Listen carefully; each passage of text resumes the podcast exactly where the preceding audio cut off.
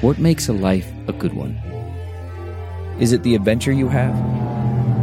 Or the friends you find along the way? Maybe it's pursuing your passion while striving to protect, defend, and save what you believe in every single day. So, what makes a life a good one? In the Coast Guard, we think it's all of the above and more. But you'll have to find out for yourself. Visit gocoastguard.com to learn more.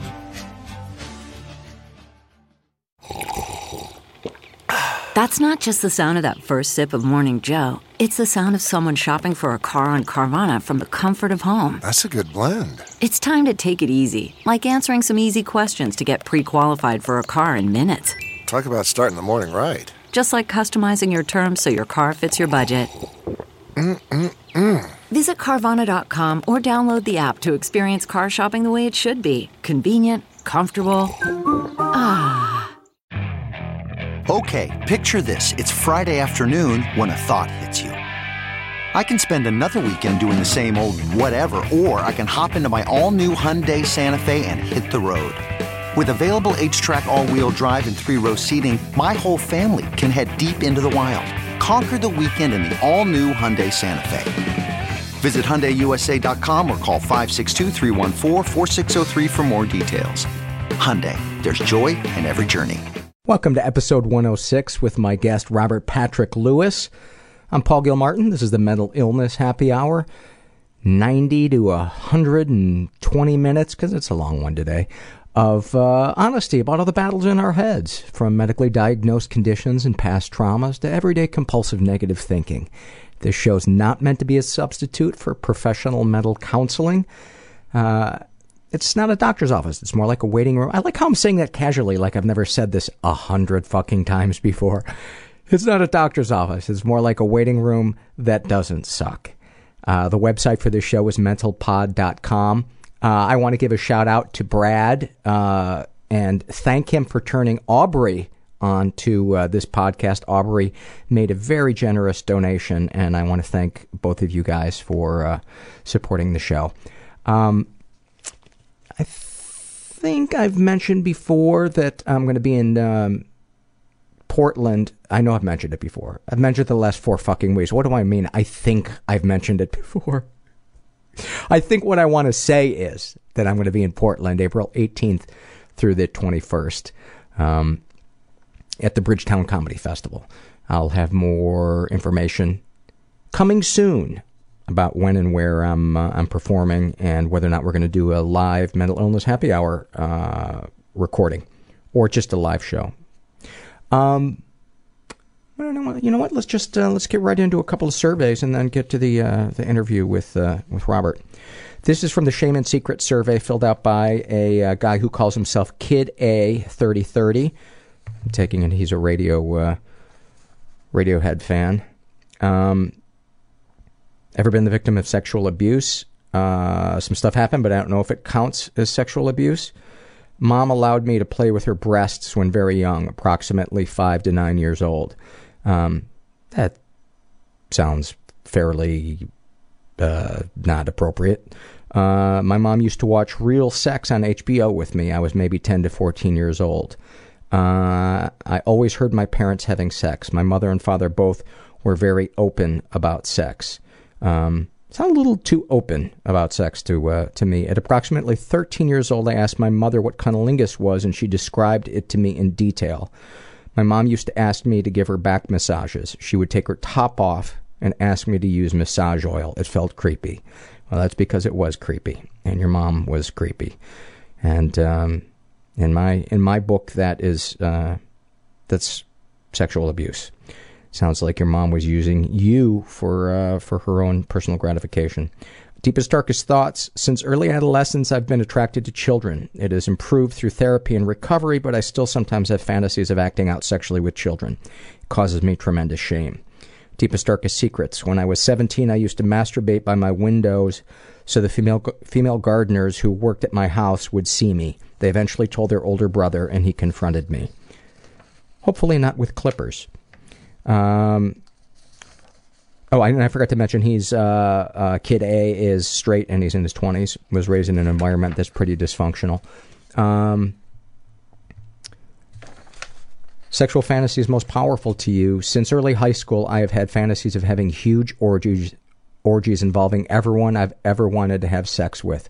I would have the ability to switch from one partner to the next whenever I wanted. Limitless variety is my biggest fantasy. Uh, would you ever consider telling a partner or close friend your fantasies? He writes, Some of them, yes, but not the more shameful ones. She would be far too jealous when she realized how much I crave sexually. Do these secrets and thoughts generate any particular feelings towards yourself? He writes, Fear of losing control, fear of my sexual addiction taking over and ruining my life, shame, feeling like I'm inherently defective. Well, sending you a big hug, kid A.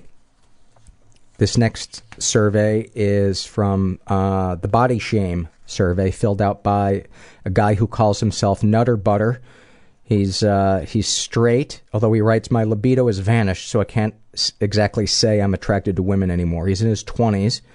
Um, and what do you like or dislike about your body and why? He writes, "I dislike my dispro- disproportionately small, shriveled, joyless, loveless cock." If that's not a name for a band, I don't know what is. Um, I just like my giant man boobs that seemingly defy all reason and biology. I hate the fact that my libido has seemed to disappear entirely, dropped off the face of the earth, and has not returned for nine years now. Oh, buddy, I'm so sorry.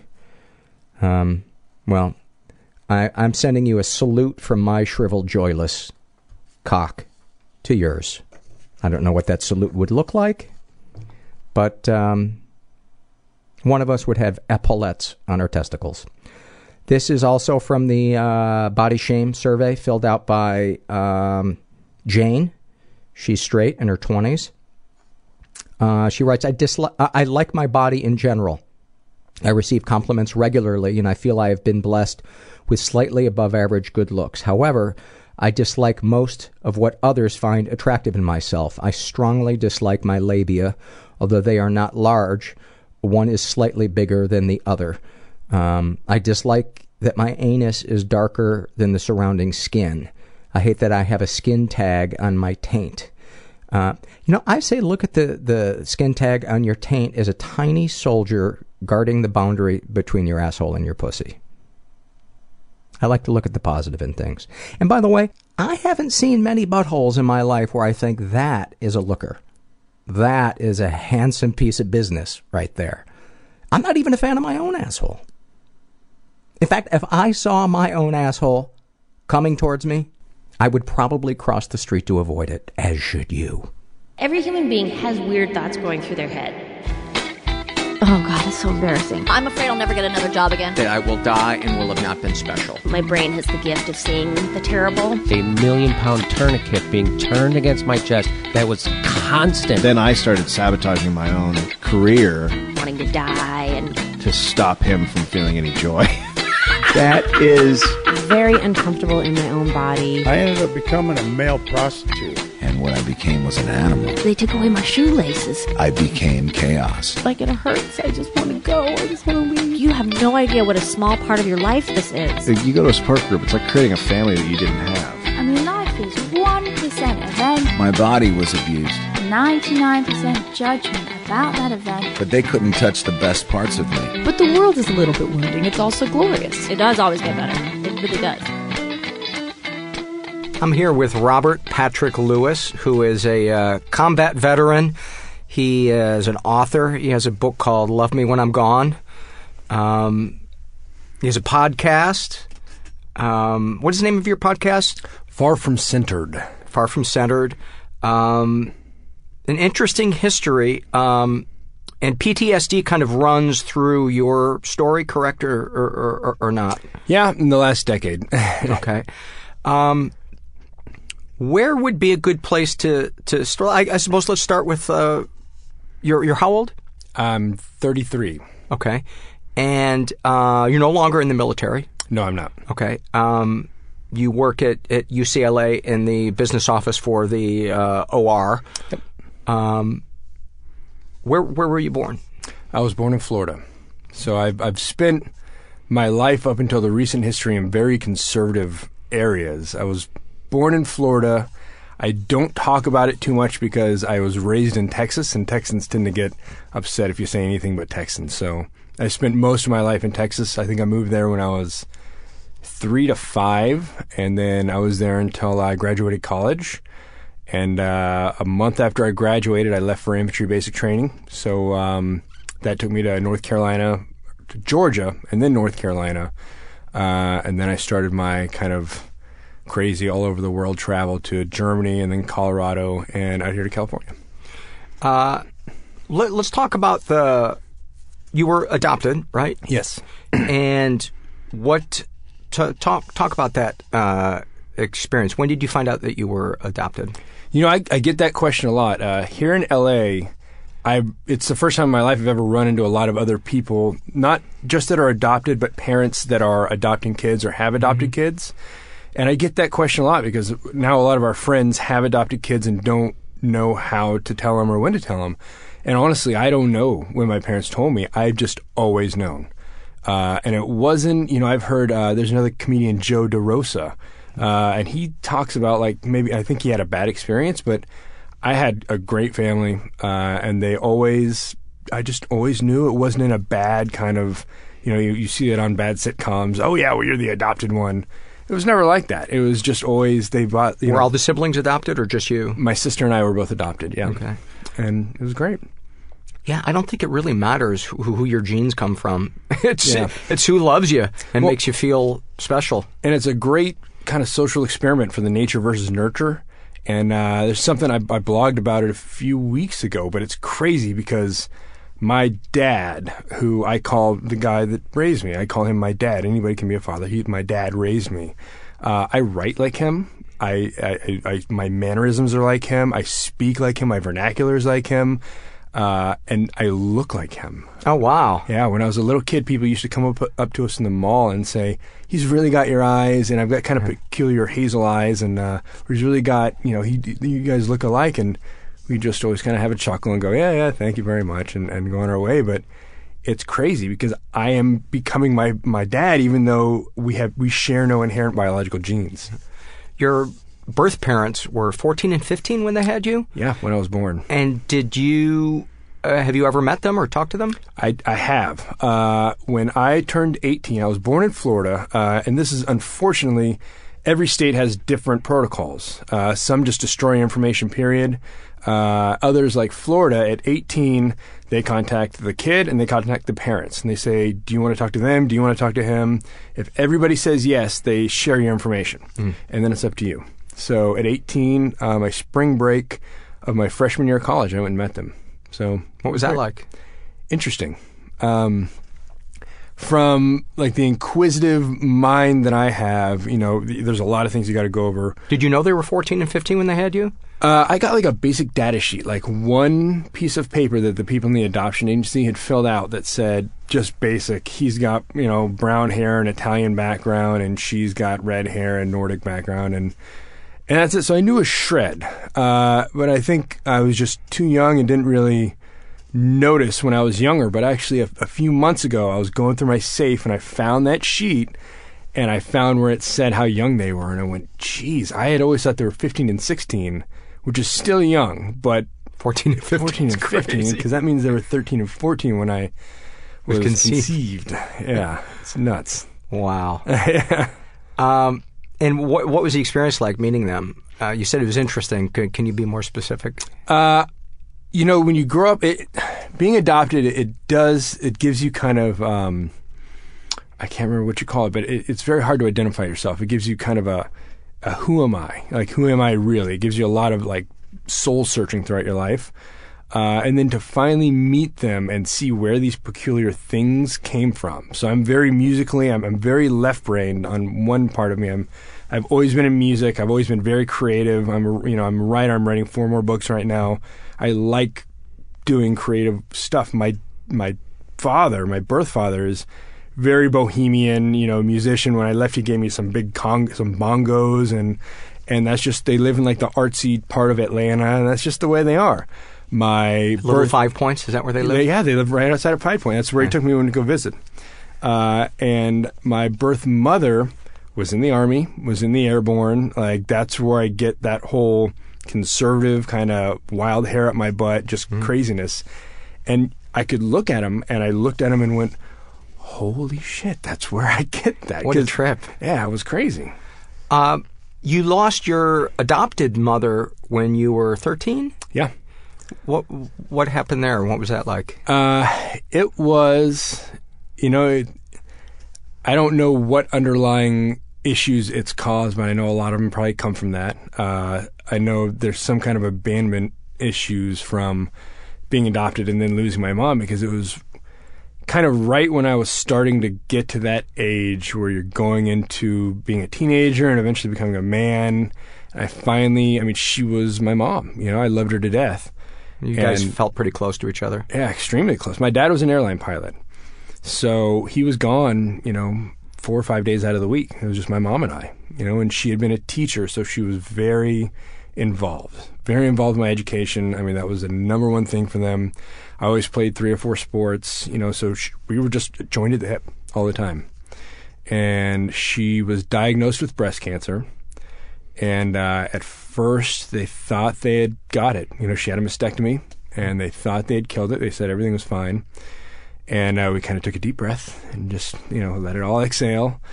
And then, like two or three years later, they came back and said, "Oh, sorry, our bad. Uh, we didn't get it, and now you have brain, bone, skin, you know, Oh, breast cancer, everything you can imagine. You got a month to live."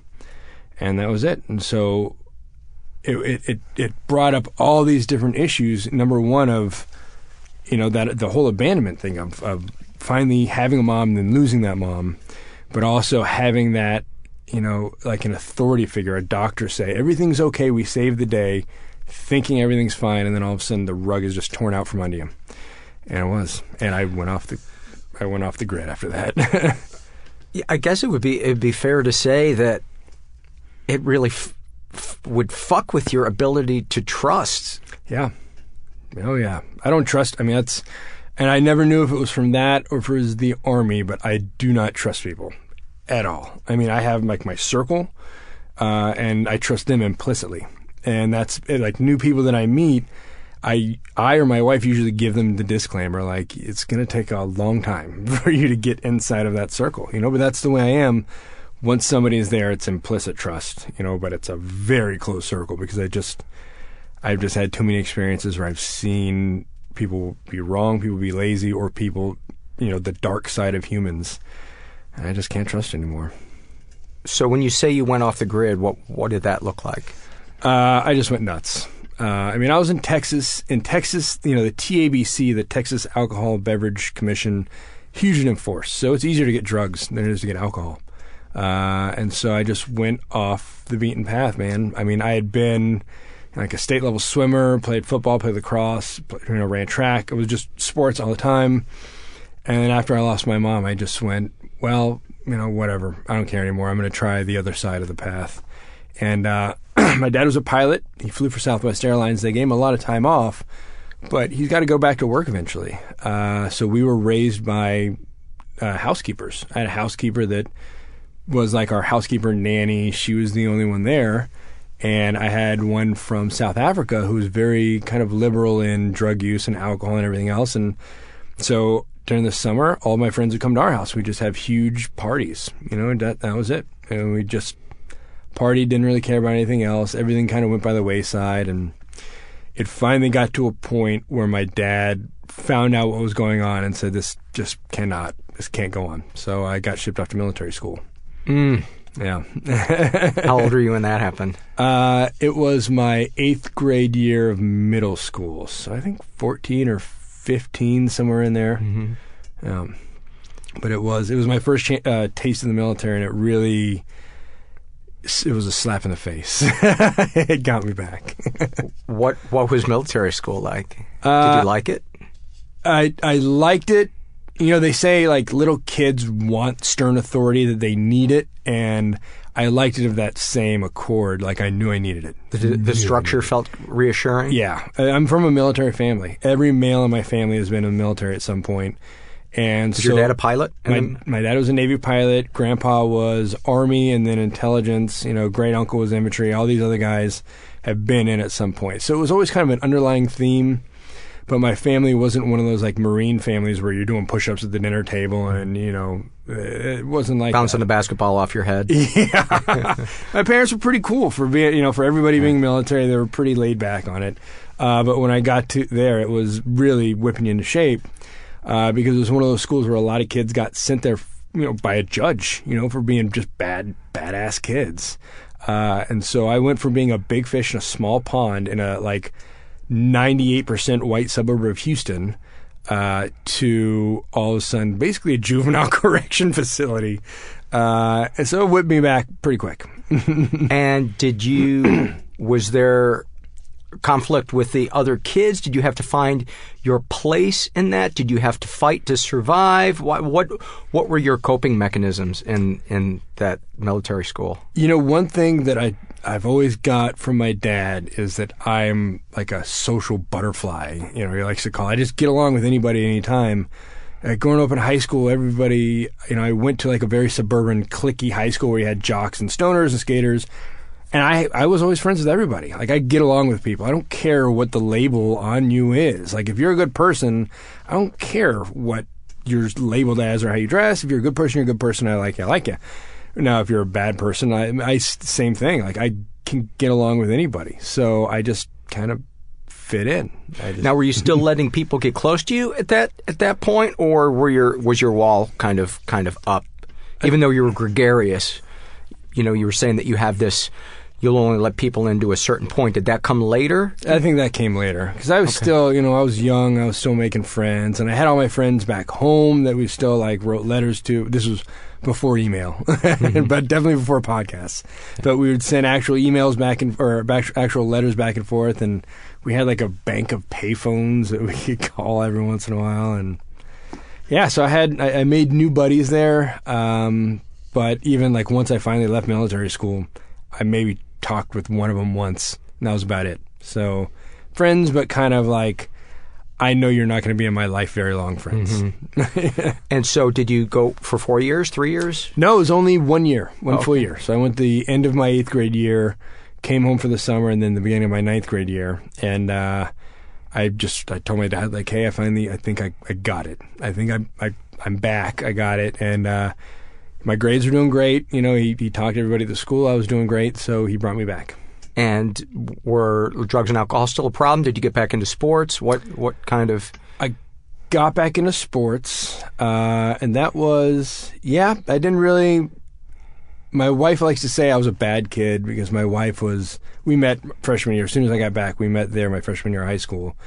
Uh, and she's never done anything. She's just always been a goody goody. She was a cheerleader her whole life. Just that's never done anything. And you know, these days for somebody that's never even smoked pot, that's kind of that's really wow, really you know none. Never? Uh, never.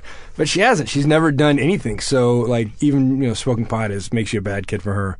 But I was. I still got into a lot of fights. Uh, but it wasn't, you know, it wasn't the level it was before I went. Okay. Yeah. But still. So something had changed. Yeah. I definitely, I, I, it was the cold splash of water I needed. That was for sure.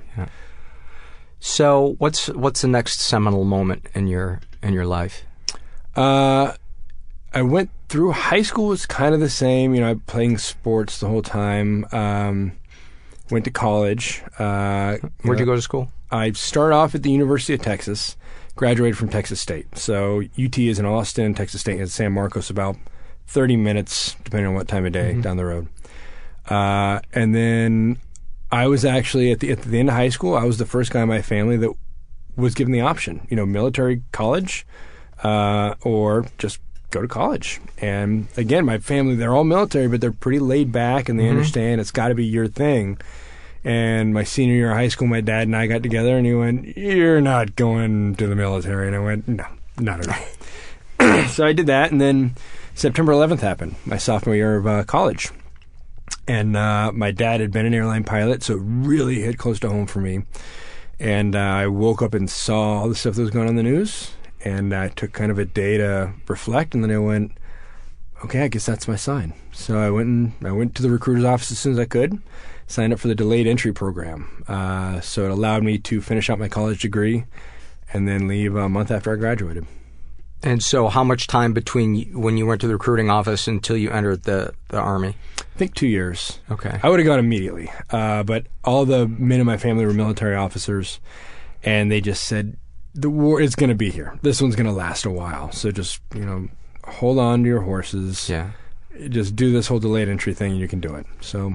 And so then you went in as an officer as opposed to a. Uh, Nope, I went enlisted. Okay. Uh, it was the option because I had the degree, uh, but I just, I don't know. All the men in my family had been officers, and you don't always get your choice when you're an officer. They kind of go needs of the army, you know, and and I just knew my place. I knew my place was fighting. It Was either infantry or ranger or green beret or something like that. It wasn't.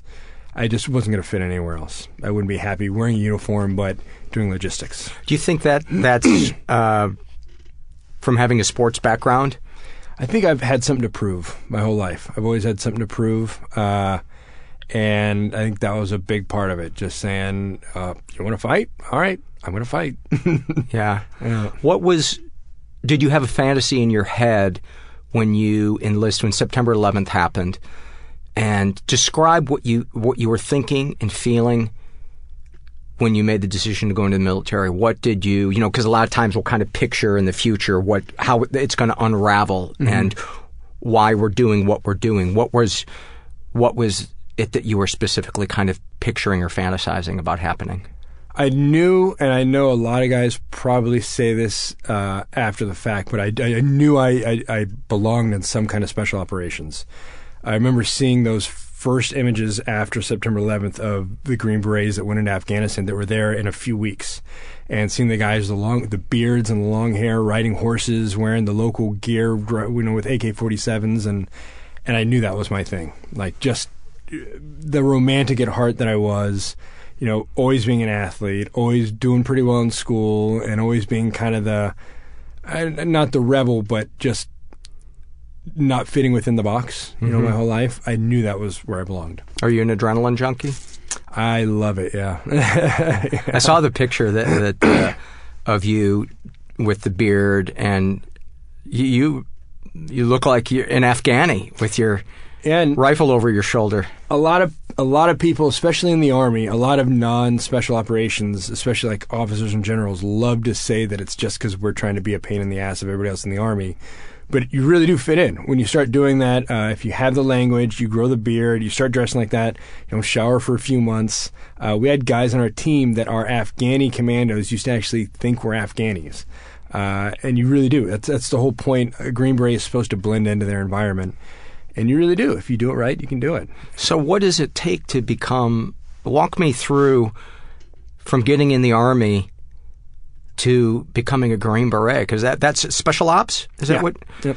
Um, that's the same thing. Green Beret and special ops are Well, this. special forces. Special Uh, forces. so when you hear somebody say special forces, if they're using the term appropriately, uh, I mean it's the Green Beret. Uh, we actually have we're called long tabbers. You have the special forces tab on your shoulder.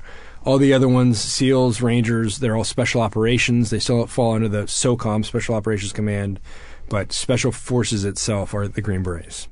And so, what does it take to become a Green Beret, other than a gigantic pair of testicles Uh, yeah. and, a, and a big spatula of crazy? Yeah, it's more crazy than testicles, that's for sure. Uh, and some masochism in there. I think you, you gotta just love pain. Uh, but that's the big part of it is getting to selection. Uh, so they had this 18 X-ray program when I went in that guaranteed you a shot at selection. So you'd go infantry basic training, airborne school, well, infantry basic training, airborne school, SOPSI, which was just weed out. What's just what's SOPS? Special Operations Preparatory and Conditioning Course. The fucking acronyms. You know, That's one of my I, I love reading yeah. books about Navy SEALs and stuff like that. But the acronyms, it's Yeah. I don't even that's even more amazing to me than going into battle is how you guys remember all those acronyms. Yeah, and they you know they do it to make it easier, but it's so damn difficult, especially in special operations when you have everything starts with an SO or they get you know SOTF AP. Like what? There's SOTF AP. There's SOTF AF. There's Sode of, A- and you just go just what? What. I so apologize to the person that, that has to transcribe this episode. well, there. I mean, that was I was getting ready to finish "Love Me When I'm Gone," and and I was giving it to beta readers, and, and I had a couple come back and go, "What the fuck are you talking about?" And so I include like a five page index at the back that's nothing but acronyms and just lays them all out. Um, and what was that last thing that you were saying? What were you calling it? SOPC or the CJSOTF AP? Yeah. What, what is that? CJSOTF is conjoint. Uh, Combined Joint Special Operations Task Force, like Arabian Peninsula or Iraq or Africa or whatever it is. It's uh, so. What's the acronym for that? Uh, which is it's, it's C- that can, C- CJSOTF. Oh, okay. CJSOTF. And that's the thing. It, a lot of times it doesn't even sound like what it's. What yeah, it's I was like, yeah. and that's we even make abbreviations of acronyms within the community because you don't have enough time to say CJSOTF every time you got to talk about it. So you just say SOTF or HQ or whatever when you're on the base in Baghdad or Kabul or wherever it is.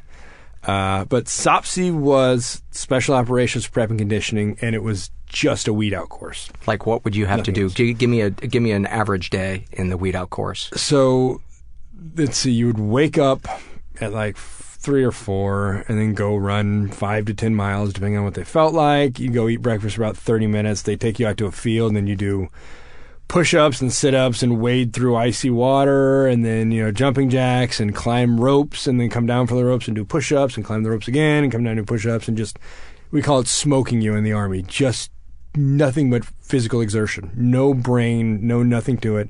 Just beat you up. That's it. And that's like the first two weeks. And so, what do you do when you're in the middle of one of those and and your body is just full of lactic acid, and you don't have another push up in you? What what do you do? Or do you just keep going? Do you are you able to find that strength to keep doing it? Yeah, I mean that's. I have friends. Uh, every Green Beret in his career has to go back and teach at some point. They go back to SWCS, back to Fort Bragg, and they have to be the people that are assessing that that class and kicking people out or pushing them through or or whatever it is. And and all my friends that have gone back have said the same thing. It's not about whether you can do the other push up; it's whether you try. You know, Mm. because there's some there are a lot of people that just stop and go, "I'm I'm done, whatever." But then the guys that make it are the guys that go, well, I might have another one in me, or and you just try, you know, and that's one of the big things about selection and that whole uh, qualification course is it's not always the strongest or the toughest or the biggest guy. It's that guy that can make that mental designation that says this is going to suck, this is going to hurt. I'm not going to have any skin on my feet in a couple days, but I want that. I want that goal more than this is going to hurt, and I'm just going to put my head down. and I'm going to go. And that's what it is. you know, I'm I'm struck as you talk about that that people that have been through things that are difficult emotionally and are trying to heal or make sense of their pain, the people that I've known that have the best chance of recovering are the people that have a dogged willingness. Mm-hmm. Stubborn. They, they, yeah, and they just, you know, they they don't necessarily do it gracefully, but they just keep doing it, e- even if it's humiliating, even if it, they look bad. They just keep getting up and saying, "I'm not. I'm. Uh, I want to get better. I please help me. Yeah. Please help me. Please help me." and that it may be i mean it may be one of the many reasons they select the people that they select it may be that that that mental state is one of the ones that they know will be needed you know later on down the road when something horrible happens uh, you know my old roommate um, from when i was in north carolina going through the q course uh, my one of my roommates well, both my roommates went to third group which does afghanistan and uh, and south america i went to 10th group so i went off to germany and uh, when he was in Afghanistan, he lost eight guys from his team. So eight of his best friends died in one night. Wow. He was at uh, Anaconda, uh, which is, if you watch like the Discovery Channel stuff on Green Berets, Anaconda pops up. And he lost almost all of his team in one night. And so I think that's, and it happens a lot with, uh, with SF guys. And I think that has to be one of the things I select for. Just, it takes a certain kind of person to go out every day and know that's a real possibility. Like that's a real. I mean, everybody in a combat zone has that chance of a mortar falling on them, or a rocket hitting them, or their am- their uh, convoy getting ambushed or IED'd. But a, a green beret or an infantry guy or a ranger, you're not just waiting for it to happen. You're inviting it and you're going to it. You know, you're walking into that every day, and so it just it's got to be a part of your brain. It's just got to be in there.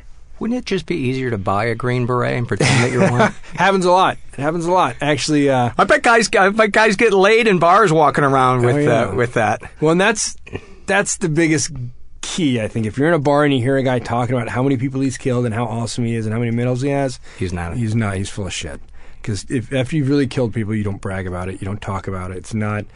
We don't get together and you know share beers and and and tell love stories about that. It's something that once you've done it, it changes you, and we. Nobody likes the way it changes you. It's not a good thing. Can you talk about that? Yeah, it's uh, and actually anybody that wants to know a little bit more about that, there's a book called On Killing. It's by uh, Dave Grossman, who was a ranger, got out and got his psychology degree. And he said, "Why aren't there any books on this?" And so he did it. He wrote it. It's on killing. It's really on killing. It's about the psychological tolls of killing humans. You know, it talks about how biological organisms, mammals, aren't meant to kill each other. You see dogs fight; they bare their teeth, they posture, but they don't kill each other. You know, even if they go for each other's throats, they don't kill each other. And this is something very wrong with that animal. You know, and and most animals within the same species will not. They'll kill other species. They'll hunt. They'll do things like that. But we're not programmed to kill each other. And it goes into very great detail about how the military in World War II, most people would raise their guns and shoot at the sky because they didn't want to kill each other. So the military got together and said, "We got to change this." You know, so they found ways to reprogram and retrain and and kind of desensitize humans into being able to kill each other. And it still messes with you. I mean, it, it becomes easier. You know, for us, we don't hesitate anymore. Uh, and a lot of times, you know, World War II was a lot of, you know, you're here and I'm here. There's defined lines. But the war now, you know, when I got shot, I was in the middle of a village, 270 degree fire coming at us. You know, so Oh, you God. really are kill or be killed. Uh, so that's a lot easier, you know. But there's still the situations where you get ambushed from a couple hundred meters away, and, and you know, you, you your brain still goes, "We could get out of here," uh, but you know, if if I leave, they're going to ambush somebody else. So that's another part of that whole like special forces mentality is I'm not going to walk away from this fight and let these guys kill another American or another Afghan or another anybody. We're going to go get them, you know, and it uh, it's scary that it gets easier. You know, after the first one, it gets easier. What's it like the first time you're you're you're shot at? What what how does your body react? Terrifying, uh, and that's everybody likes to romanticize that they're going to be a Rambo. You know, you're going to hear a bullet and you're going to know exactly where it came from, and you're going to do everything perfectly, and you're going to go get the bad guy and be the hero. Uh, but in reality, it's absolutely terrifying because you don't know where it came from. There is no big. It's not a video game where you turn around and you see an arrow pointing at the bad guys or like flame coming through there. You know they're smart, and you know if you can have like a like we have flash suppressors on our weapons, and so do they. So a lot of times you don't even see a flash; you just hear pop pop, and that's the big thing. You hear pop, then you know they're shooting at you. You hear a whiz, you know they're shooting very close to you. You know, and it's it's absolutely terrifying. I mean, there's nothing. Your adrenaline goes a million miles a second.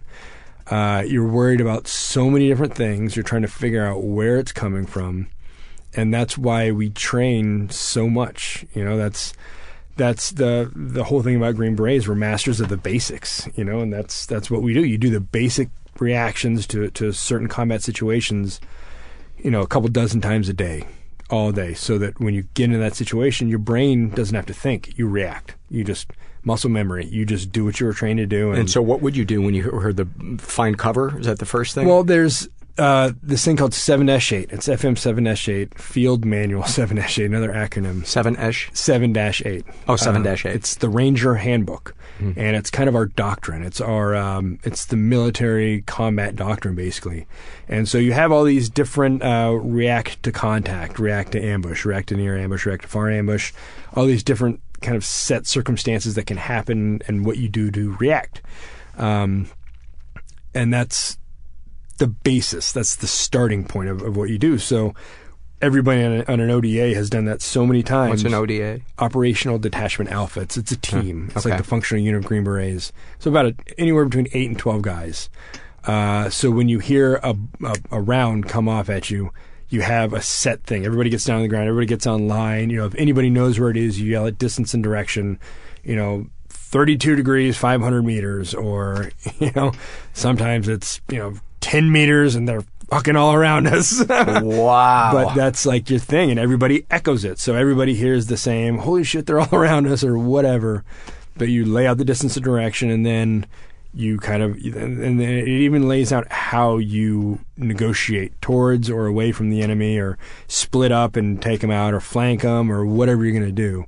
But it's just ingrained in your brain. So if you can figure out where the rounds are coming from, you go go get them. wow. Yeah. I can't. I can't even wrap my head around what it's got to be like to be surrounded by people shooting at you. Yeah, and that's you know the the hard part about it in the military in the in infantry you're really schooled to that whole the best defense is a good offense. You know what I mean? So when you got a platoon uh, or company of, of infantry guys, you know, if you got thirty something infantry guys, you got heavy weapon squad and all this, that's great. Somebody shoots at you, just unload. Everybody at once unload, and they get the fuck down. Uh, but when it's an ODA, you got ten of you, and you know there might be seventy or eighty of them and so the tables are turned. You know, that's why we have a lot of like predator drones overhead. We carry as much as we can humanly carry. And that's one of the big reasons they, in all of our training, you carry really, really heavy loads. Because when you get out to a team, you really have to be carrying a mortar, you know, rounds, ammo, water, every, you know, grenades, 203, you know, a grenade launcher that goes on your gun, anything you can carry because with only 10 guys you need as much firepower as you can get because you don't know what you're walking into wow so t- talk about if there is an emotional arc to going from boot camp to the green beret to being in afghanistan mm-hmm. to being changed in Afghanistan. Yeah. What can you talk about the arc of your soul? The first, uh, my wife's Buddhist. Uh, my wife is Buddhist, so she has a lot of ideas about you know earthbound spirits and energies. And I believe you know you, know, having that pre med background and knowing a lot about chemistry and physiology and vibrational energies. I, I do believe that that there is something that can rub off on you. And so my first kind of change to my soul was probably my first trip to Iraq. Uh, and I hadn't been on the team very long. I went to Iraq and uh, I was working in a hospital. I was a medic. I was an 18 Delta Special Forces medic. So to keep up our accreditations, every few years you have to go to a hospital and work in you know in, in the CSH or the FST or the ER or the OR or whatever, just to keep up your. What's CSH? CSH is a combat support hospital. If Okay. you watch MASH, you know it's kind of the same thing. And then there's the FST Forward Surgical Team, and you know all, all, those other acronyms. Again, apologies to the transcriber. A- deepest apologies. but that one was was nuts because it was I had been through the medic course. I had worked in hospitals. I had I'd worked at uh, Tampa General, you know, in the ER during spring break. Like, so you'd seen some shit. I had seen some, yeah, a little bit. But that was the first like, holy shit! We were at the hospital in Iraq that had the only neurosurgeon in theater and two of the only CAT scans and MRIs. So we got every bad patient, everybody that was bad, Every head injury. every head injury, like every everybody that was seriously injured, you know, that could make the flight, we got.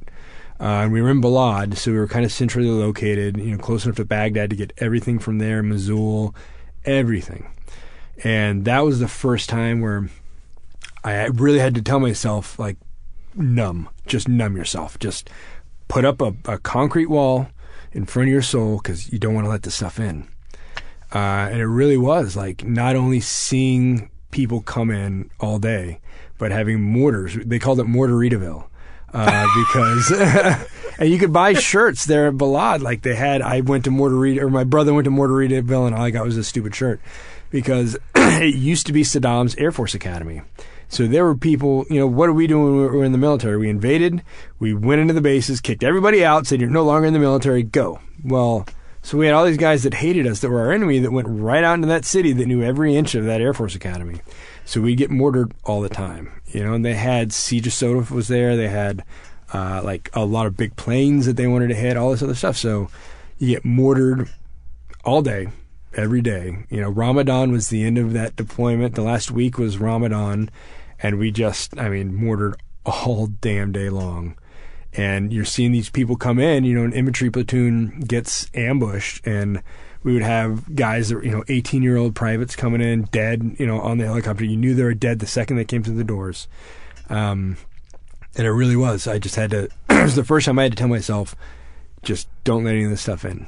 You know, and it really was. I, like, it changed me a lot uh, when I got home. It, I think it's where I built, maybe not built the wall, but added a couple bricks, you know, definitely a couple more bricks in the wall.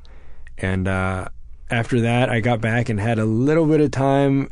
And in the book, I call it where the whirlwind begins because I think Iraq was the first one where it just started going, just gone constantly. And I went from Iraq to like Scotland for a training mission, or Florida for a training mission, and then Scotland for a training mission, and then straight to Africa, uh, which is another amazing experience. Uh, just it, it's what made me know I wanted to go into medicine. But that's what I wanted to do. Uh, a special forces medic either wants to go into being a shooter and go, you know, to Delta or go do one of the other things we don't talk about, or or go into medicine or go into intelligence because it's just what the medics are very heavy on. They're very cerebral guys. But at going to Africa, let me know I wanted to be, go into medicine. That's wholeheartedly what I wanted to do. What what was the experience in Africa, and where where were you? We were in Niger. Uh, so all the stuff in the news right now, it's Niger is between Mali and Libya. So it's right there. I mean, everything crazy going on in Africa is right there in North Africa right now. It's Trans Sahel, which means it's right under the Sahara Desert. Mm-hmm. Uh, and it's the on the DoD on the Department of Defense list of the 52 countries in the world. It's the poorest. Uh, so you don't have like failed states like Af- Afghanistan, but Mhm. every actual country, it's the poorest of the poorest of the poor. And we were there to go bring medicine, like basically go help. We got uh, So it wasn't fighting necessarily. no, we were doing some intelligence stuff, uh, just kind of seeing what was going on and looking for. Uh, it's a it's a well known fact that there are a lot of terrorist training camps in the Sahara. Uh, because you get a lot of those countries like Nigeria, Niger, Mali, that whole area, where the government's known to be corrupt. You know, and somebody can basically go in and say, "Here's some money. Uh, we don't exist."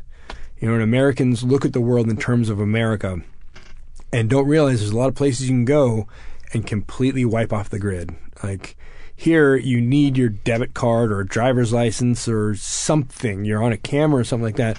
There's a lot of places in the world where there is no such thing as a driver's license. You know, nobody has uh, social security numbers or bank accounts, and that's what a lot of these places are. People can go just just disappear. And so that's kind of what we have to do there. We got to find where these guys are and, and figure everything out. So that's always an underlying theme, you know, in, in that area. But for us, the main thing was to basically hearts and minds. You know, go out there and go to the villages that had never seen doctors before, and we brought six medics and a, a surgeon. Um, and a couple of her medics. She was like a special operations unit in the Air Force. And we just went out to a bunch of different villages and, and brought medicine. And that was it. We just set up clinics and all day, sun up to sundown, just treat as many people as we could. We would go into the center of town and hire cooks and buy like goats and beans and rice and whatever we could find and cook for everybody that came to the clinic. You know, we teach them how to how to uh, clean their water. You know, how to take care of their kids. We'd give them infant formula for the kids that were malnourished, and just help just help people. That must have felt amazing. It it was it it you know, and after I think after the Iraq thing, it was what I needed. You know, it helped me. It changed me. That's for sure. I mean, it, it really changed me. It opened up something I didn't know that I had, uh, but it was what I needed. did, did do you feel like it brought some of the bricks down that had been put up? Um, uh, maybe. I mean, because at the same time, you know, I talk about not trusting people, Mhm. but you would see, you know, it's a big thing, and, and Africa is a hugely different culture than America. Uh, and so I would see things again that would make me just hate people or lose faith in humanity, where you see, you know, uh, um, Africa, Niger especially, you know, is uh, was kind of raised on this hunter gatherer culture. Women stayed home all day and nurtured the kids. The men would go out and hunt and bring home dinner. Well, there's nothing to hunt anymore, so the men don't go get dinner. It's a welfare state. They don't produce anything. They don't do anything. So the men are no longer hunting and bringing home dinner, but they still have that I'm the man mentality. So we would set up these clinics that have, you know, people would stay in line for three days. And you'd have the women standing in line throughout the sun. You know, when people say hot, like there's Africa hot, it really was. I mean, just sweltering heat. You make the women stand in line holding, you know, two or three kids the whole time, and the men would just go sit under a tree and make the women sit in line. And then when the women got to the front of the line, they would grab the women and throw them out, and the men would go. And so we had to find like our own way to counteract that from happening, you know, draw stuff on their hands, and then you can't get in if you don't have this thing on your hand, just different little things. But stuff like that kind of helped me, you know, it wasn't all sunshine. You know, I saw stuff like that and just went, ah, God, this is people. Do they do uh, female genitalia mutilation? Not there. there? Not in Niger. Uh, not that we saw. Uh, I think that happens a lot further south in like equatorial Africa, mm-hmm. uh, but not so much up there in the north where we were. But I've heard of that. That's uh, that's horrible. But it is. It's people think of the world in American terms. Like Americans like to think of, of that everybody is American and we have the same ideology, but they're not. I mean, there are a lot of these countries where women are lower than dirt, and people don't get that. Like people have trouble understanding that. But like in Afghanistan, we saw guys that would have five wives, can't afford to feed one, but they'd be walking away from market, you know, holding a cow or a goat or whatever, their prized possession, and making the five women walk 10 feet behind him because they're lower than him. The cow can walk with him or the goat can work with him, but the women aren't of high enough stature to walk with him wow. through the market. And it's just, that's just the way they are. Like, they don't bat an eye to stuff like that. It's, it's just their cultural thing, and it's nuts. It's just the way they are. And then you think about wanting to try to bring democracy to to a country like that. And I know you can't think in the short term uh, uh, about things like that because you, why would you even waste your time mm-hmm. trying to bring the idea that everybody's equal? But we're trying, and that's that's the crazy thing is we're trying to. You know, are you cynical about that? Are you hopeful about that? What very cynical. Yeah, very cynical because we're not going about it the right way. Uh, there's a great thing on YouTube, and I can't remember the name of it. A friend of mine shared it with me, but there's this old, uh, highly regarded, you know, mind from Afghanistan that got out of Afghanistan. He was dying in a hospital somewhere in the Middle East, and he gave this long speech from his deathbed, and basically said, "You want to save Afghanistan? It's the same thing we've needed our entire life: agriculture and education. That's it." Because every every uh, murderous despot that the world has ever had has followed the same blueprint. Everyone from Pol Pot and the Khmer Rouge down to Stalin and Hitler and, and all the, the leaders that have done it in Africa. Take away the education, you kill the educated, you know, get rid of the teachers and just destroy the educational system. You take away their arms, that's one of the big ones. And you destroy their agriculture. So people can't subsist on their own anymore. They need the government to give them whatever they're going to give. They don't have arms to defend themselves against the government, and there's nobody smart enough to run the government. When we took out Saddam, took out all of his leaders, nobody was left to run the country. Same thing in Afghanistan. When you kick out the only people in the country left that know how to read, write, run a government, do simple math, like run electrical grids, there is nobody left there.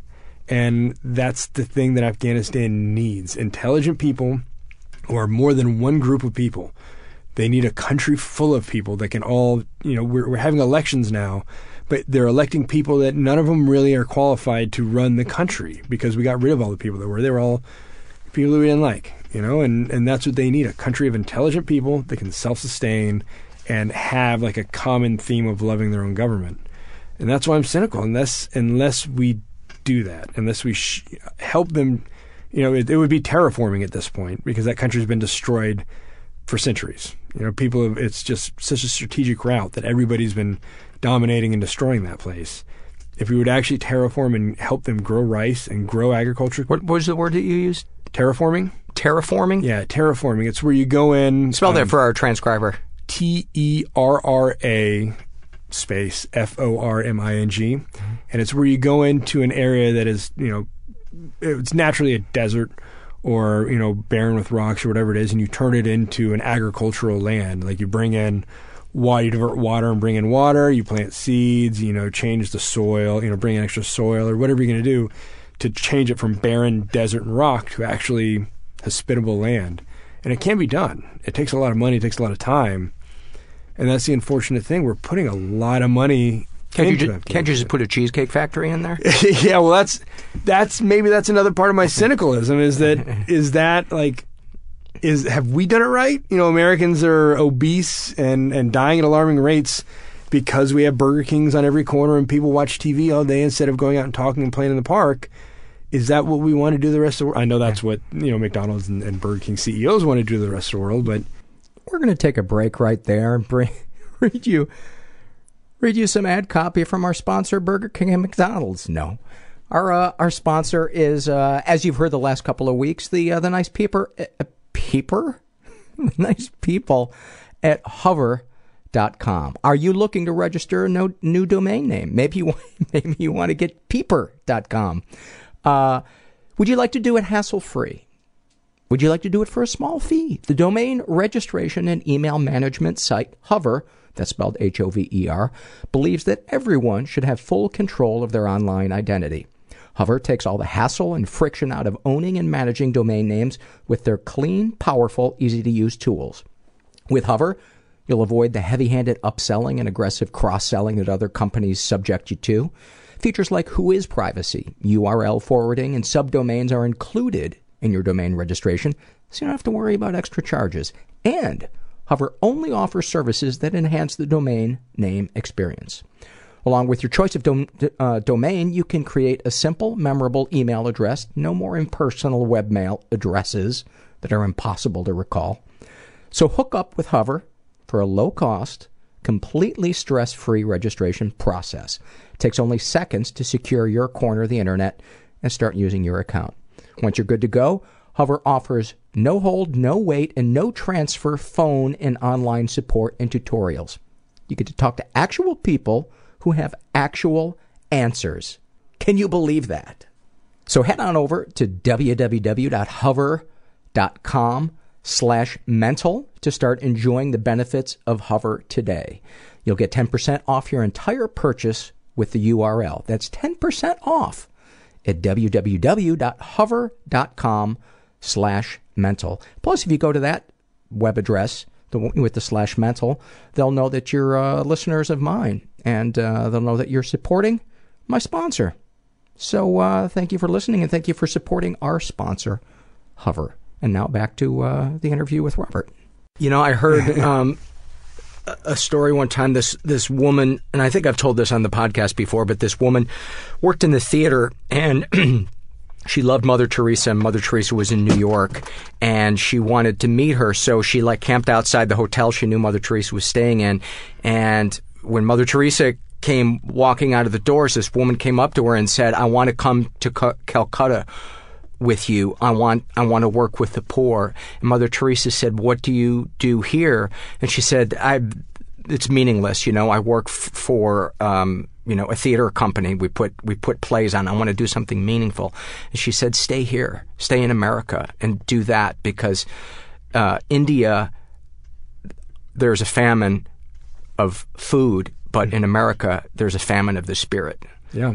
And uh, I thought, wow, that that is so observant, and I think it's why so many people feel an emptiness in their lives that they can't put their finger on because the cult in America tells you that if you acquire enough stuff, you will be okay, you will feel peace, you will feel all right. Yeah. And it's crazy making.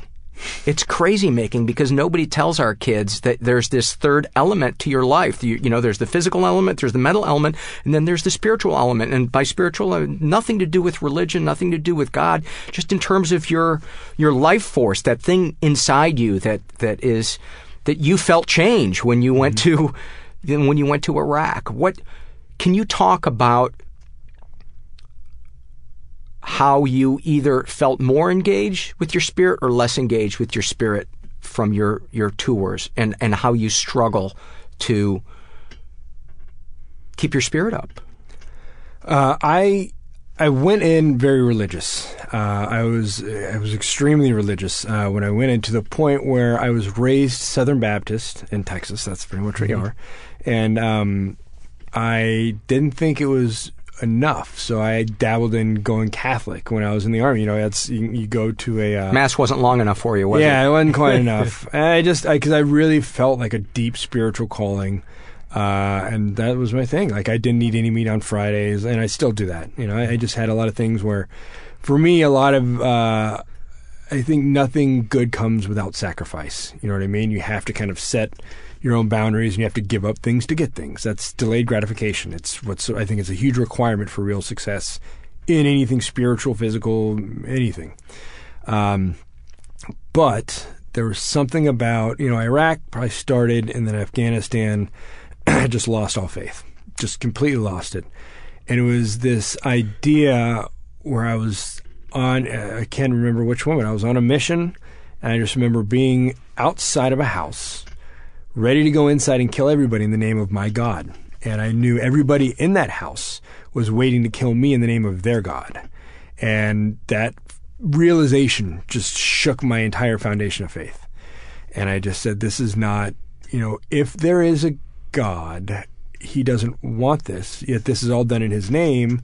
And if everything they've said about it is true, then he created us in his own image. If he's omnipotent and omnipresent uh, and omniscient, then he he created us knowing this would happen, created us in his own image. Like all these different dogmas kind of raced through my brain in an instant. And I went, no, no, I don't think so.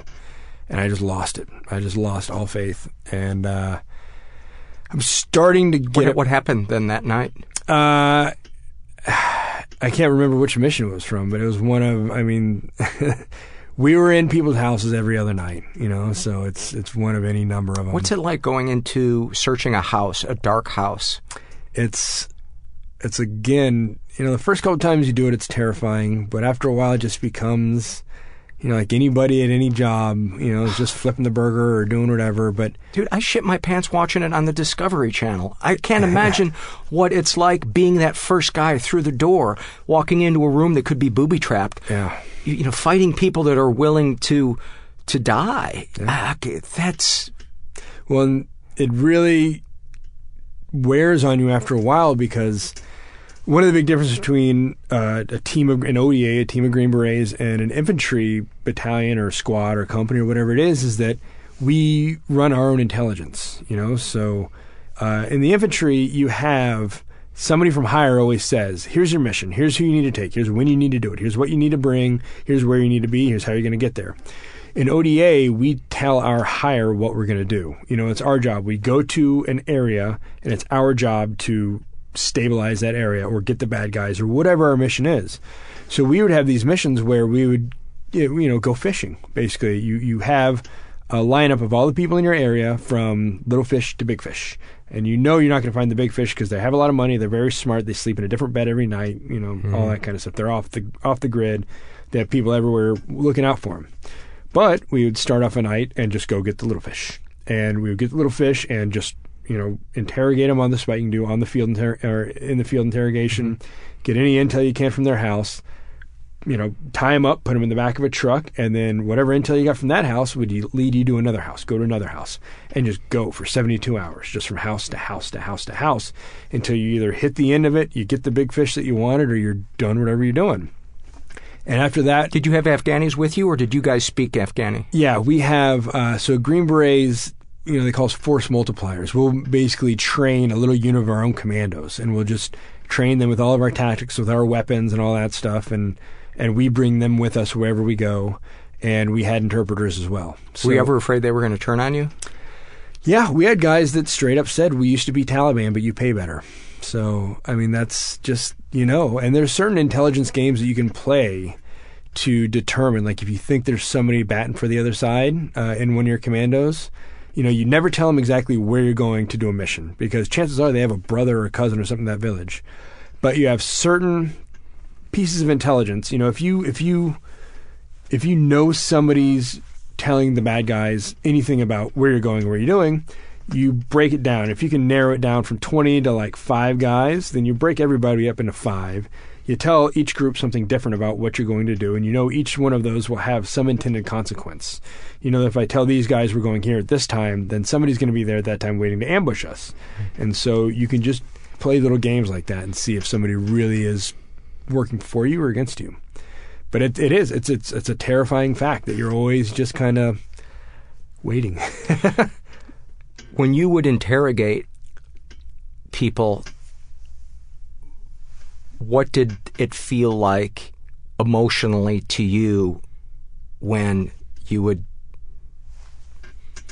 that you would get close to that line or that line would be crossed about you know what should be was that line ever crossed we would switch off, you know, because once you get too hot, you lose. I mean, you just would lose any ability to get anything, especially in that situation where it's time is of the essence. Like you're mm-hmm. in a village, you're in this guy's house in a village. You can't just sit there for five hours and you know do the old uh, CSI Miami or NYPD Blue walking around a desk and mm-hmm. you know good cop bad cop. You don't have time for that. Uh, so we do, you know, if, if it's getting too hot or if you're getting nowhere, you switch up, you know, and we have uh, an ODA has intelligence people attached to it, you know, so we have different agency people with us, you know, on, on the bigger missions that we'll go on when we know we need like a high level interrogator with us, and they're very good at what they do. They're very good at what they do. Would I guess what I'm asking is, did you ever see tor- torture? No, I, I, know movies like to portray it a lot, uh, but for us on the ground level, like needing on the ground intelligence right there, no. I mean, we have our guys, we have our intelligence guys, we have our Afghanis, we have our interpreters. Uh, and a lot of those guys, you know, a, a, a high level interpreter is paid very well to not only be to not only speak the language, but to be a psychologist in, in, in a bit of a, in a, in a kind of an, a manner, and to be able to tell you, hey, that guy's lying, you know, immediately. Just this guy's full of it, you know, and that's that's one of your big things. That's when you know, okay, get the professional in here, and they'll take care of it. So, can you talk about was there was are there any anything else to the kind of the arc of uh, you talked about losing your your faith? Um, was it did you lose faith in humanity and the idea that there's a God? What what did what did that leave you with? I never lost my faith that there is a God. Uh, I lost sight of what His name is. I believe he's there. I believe in a higher being. Uh, that's for sure. People call me a deist. I guess I'm a deist now. That's what I am too. Yeah, because yeah. I believe he's there. But uh, that's my idea. So I, am a Freemason. I have very kind of esoteric ideas about religion and spirituality and, and all that. But uh, my idea is that there was an original truth somewhere because in Afghanistan, especially in Africa and, and Iraq and all these different places where you'd have Christians, Jews, Muslims, Hindus, like all atheists, everybody you notice everybody celebrates their holidays at the same time of year. Everybody does pretty much the same thing when they pray or how they pray or what they wear when they pray or what they have to do or things like that. There's so many similarities between all the religions. I feel it's like that. Um, what do you call it? The telephone game where mm-hmm. you talk in somebody's ear, you have one thing and you say it, and it goes to him and it goes all the way and it's completely changed by the time it gets back. My belief is that there was an original truth somewhere, somehow humanity is connected to God or some deity or whatever it is. But different people, you know, there was probably an original small circle of people that had this original truth at the beginning, and then they all went, "Oh wow, I could I could use this to my advantage." and everybody went, you know, sh- kind of went off in five different directions and they went, okay, well, we can't all say the same thing. So I'm going to say this, and you're going to say that, and you're going to say that, and you're going to say that. And at some point, those people were long gone. And they didn't tell the next generation that, hey, by the way, we're friends with these people. You know, we're just all doing this together. I think eventually that part of it got lost, and now we're killing each other in the name of religion you know, love your brother, but don't love that guy because he's mm-hmm. not your brother and he's going to hell. That, that doesn't sit right with me. yeah. yeah. So I think I, I lost my idea in religion. I lost my faith in religion, in man. Once man gets a hold of it, man is a dirty little monkey. You know, man is is envious and jealous and greedy and everything else and God and spirituality is anything but any of those things. So I think once you add man to that, it just it's like does not compute. Can you talk about PTSD? Have you do you experience it? Um, you were you were uh, actually uh, injured in combat. Can you can you actually first can you talk about that? What happened? Yeah, that was uh, in Afghanistan. Uh, so towards the uh, a couple months into our deployment, we lost uh, our brother Pat. So it was, you know, I'd seen a lot of people die, but it was the first one of our brothers that died, like one of the guys in our company, and I dedicated a whole chapter to him within the book. Uh, his family is extremely supportive; they're amazing. He has a son. Uh, I don't know if I want to say his name or not, but they're very, mm-hmm. very, very supportive, and, and I, I, love his family to death. Uh, and so we had a, an, operation called Operation Payback uh, because he he died in this area. Um, Afghanistan was kind of like the Wild West, right, where we would build a base and stabilize that area, you know, and then go, okay, we're cool here. We'll go a little bit further into the hornet's nest. And so one of our ODAs, they these guys literally went from one stabilized base out into the middle of the desert into a like just outside of a village that was, was bad. We knew mm. it was mm. very bad, and they built a base around them. While these guys basically sat there and held security, they just started putting up HESCO barriers and filling them in with rocks and stuff around them.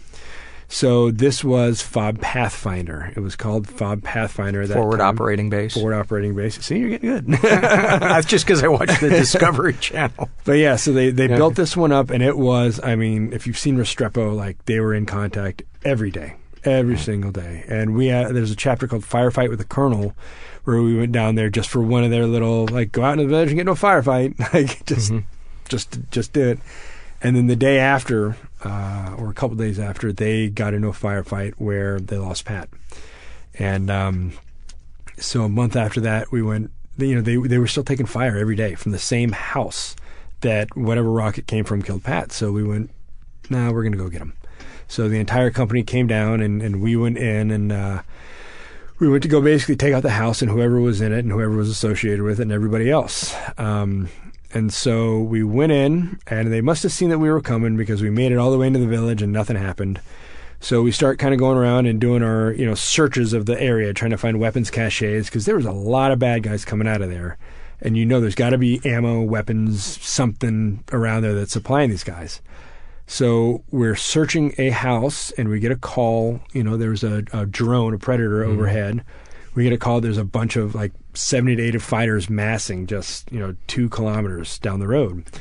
So every team was in like a different part of the village, and our team was closest. And so our team sergeant went, Hey guys, uh, they're all that way. You want to go? And everybody went, Yeah. So go towards them. Go get them. Yeah. Jesus. So we uh, we all got together in our little thing. You know, call the rest of the teams. Hey guys, we're going this way. Come meet us when you can. So we just start walking, and uh, we got out into kind of outside of the village, and we were walking, you know, through. Now, does 100% of you want to go do this? Yeah, oh yeah. We wouldn't have been where we were if we didn't want to. You know what I mean? Like what? What? Describe what that is. Is it payback for something that happened previously? Is it just I've been handed a mission and I'm a soldier and I want to do this mission? Are you emotionally invested in it? Is it you just want to do your job? Is it that you're pissed at these guys and you want to kill them? What what what is it? It's all the above. I mean, that's like number one. That's as a as a Green Beret, you never you always accomplish your mission, whatever it takes. Whatever it takes. If you're the last guy standing, you keep going forward, and as long as you have breath in your body, you will accomplish that goddamn mission. Was that honed in, in basic training, or was that in you before basic training? A lot of it started in basic training. I mean, infantry, you, you know, there is a lot of bravado that goes into it, and a lot of that just whatever it takes, you're going to do it. But it definitely gets you know, it's like natural selection. You know, special forces, uh, that very first stage is called selection. It really is. This, it, it's it, it is natural selection. I would imagine. I would imagine too that, that that is the currency that bonds you to your to your the guys in your in your squad. Oh yeah, I mean, it's the only place I've ever been in my life where I can have a group of guys and no matter what in the world I say, if I, I need this to get done or they need to get done, there is no, oh, well, I can't, I'm tired, or I got to take the day off. It's going to happen, period.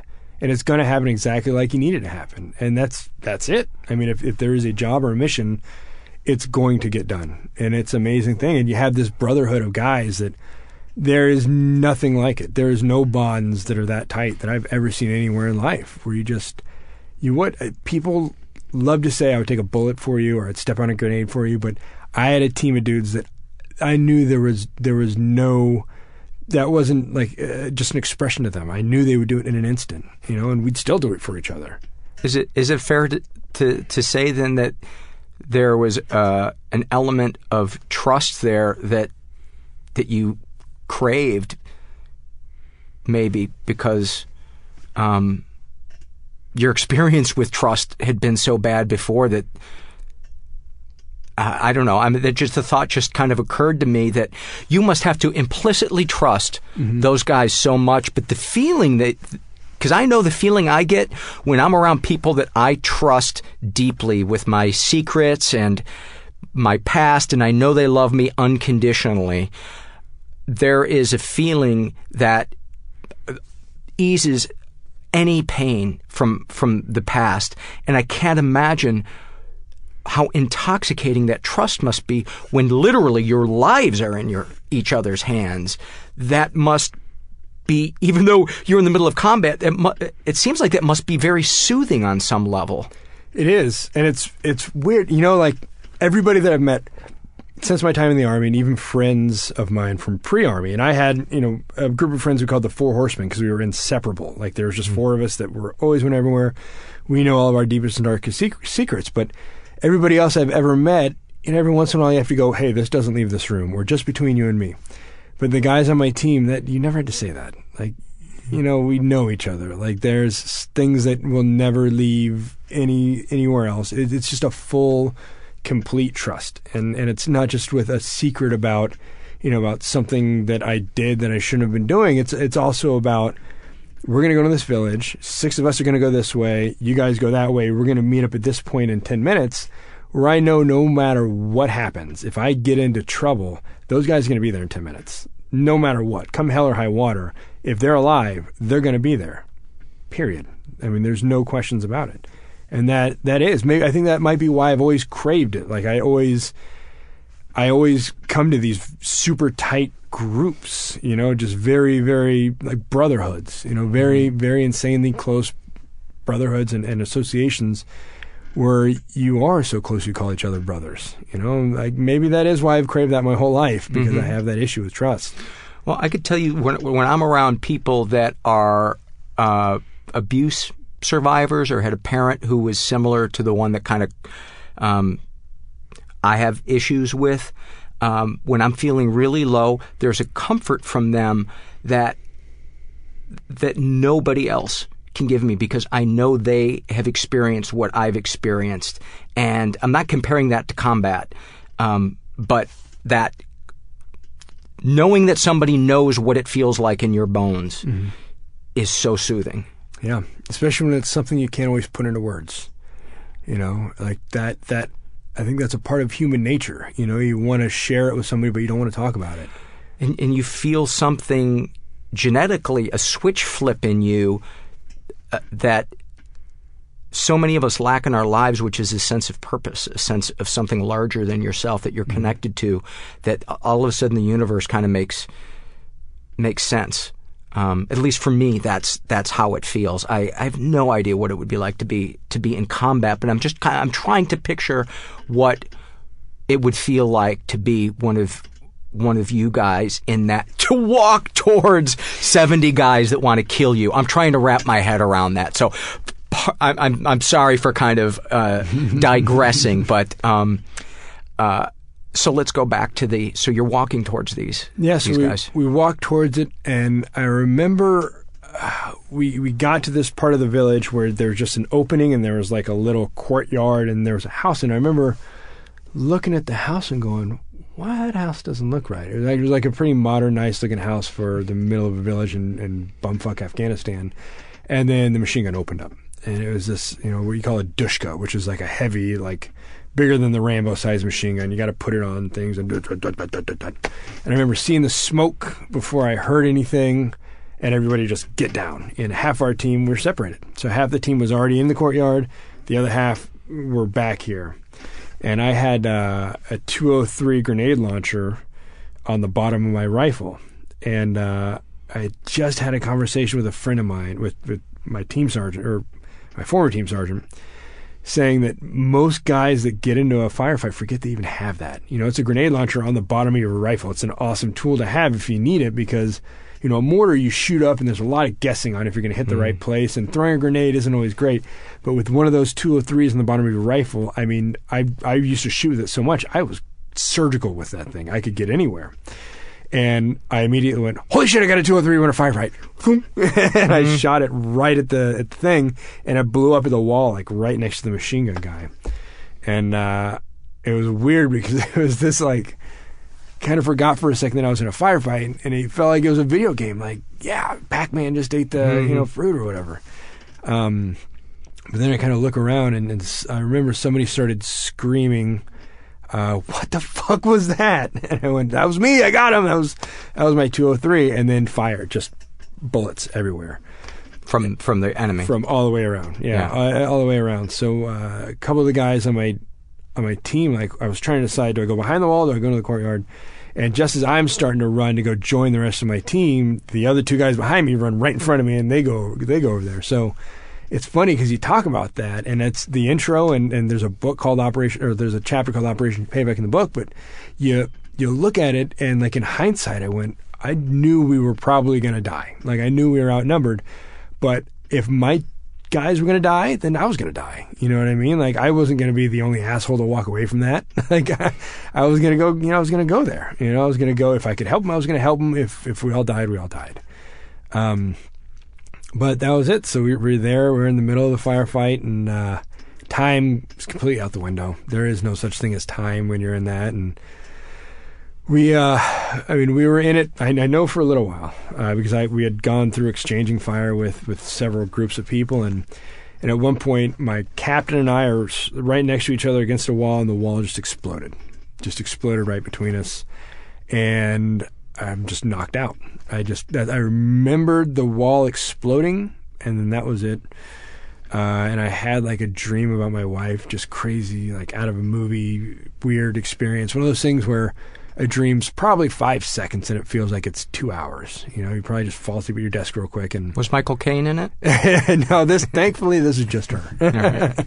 uh, but I remember waking up and like being discombobulated and seeing sky and everything and just looking at it. Beautiful blue. I mean, Afghanistan's a beautiful country. Uh, and then I just saw tracers flying over my field of view, and I kind of woke up and realized where I was and uh, I saw my team where they were. I had been knocked out into like a little alleyway, and I uh, scurried back behind the wall as quickly as I could. And my captain's still unconscious, and I saw blood. And I was a medic, so there's just ingrained in my brain. There's T Triple C, uh, tactical combat casualty care stuff that you start doing when somebody's hit. So I start trying to find where he's hit, going over him, and I'm seeing all this blood all over him. I'm like, what? The, what's going on? and uh, he wakes up and he goes, "I'm fine. Get back! They're shooting at us. Get back over there." So um, he gets up and he starts returning fire. I go back over the corner and pull security, and my arm is just hurting, just hurts. But I remember the wall exploded, and I was like, "It probably just hit me and hurt, whatever." Uh, and so we still, you know, exchanging fire back and forth, back and forth. And I look down, and I had gloves on. I have shooting gloves on, and my left glove is like a balloon, just full of red liquid and I look down and there's just my whole right side is just red, just from blood. And I go, uh, "Sir, hey, sir, I need some help. I need your help over here." So my captain came over and we had blowout kits in, in our in our shoulder pockets that we kept, and he pulls them out and starts taking care of my arm. And other guys pop up, so I got to pull my arm out of his arm and and start shooting back and and doing all this, you know, in the middle of a firefight, returning fire. And he got it. He finally got it dressed. Uh, our QRF showed up, which is Quick Reaction Force. They're like guys that were staged at our base with trucks and big 50 cal machine guns just in case we got into trouble. So they showed up. They start just leveling everything. Uh, we had A10s that finally came on station and start doing gun runs and just. Mm. Once that starts happening, they say, "Okay, you guys get out of there, or, or you're not going to last. You're not going to be in this world for very long." And finally, all the other teams started to kind of make their way to us and mm-hmm. a fire. So we kind of got out of there made our way all the way back and uh, just watched the place get leveled, just absolutely leveled. And that was it. That was Operation Payback. Mm-hmm. it was It was a crazy day. And so you got a Purple Heart for that? Yeah, we got a Purple Heart for that one. It was. uh It's funny because. So what was it? It was a shoulder injury. Yeah, I still have. Uh, we looked at it the next day. You know, I got all the medics together and we looked at it because you can see it's like a perfect circle. So we think it's a bullet. Mm-hmm. I know there's shrapnel in my shoulder, but whatever it is, it's still in here. You can feel the point of it. It's actually still in here. I've been to four or five orthopedic surgeons trying to get it out. Nobody will touch it uh, because they don't know exactly where it is. There's a nerve that runs right here that they don't want to risk hitting. Mm-hmm.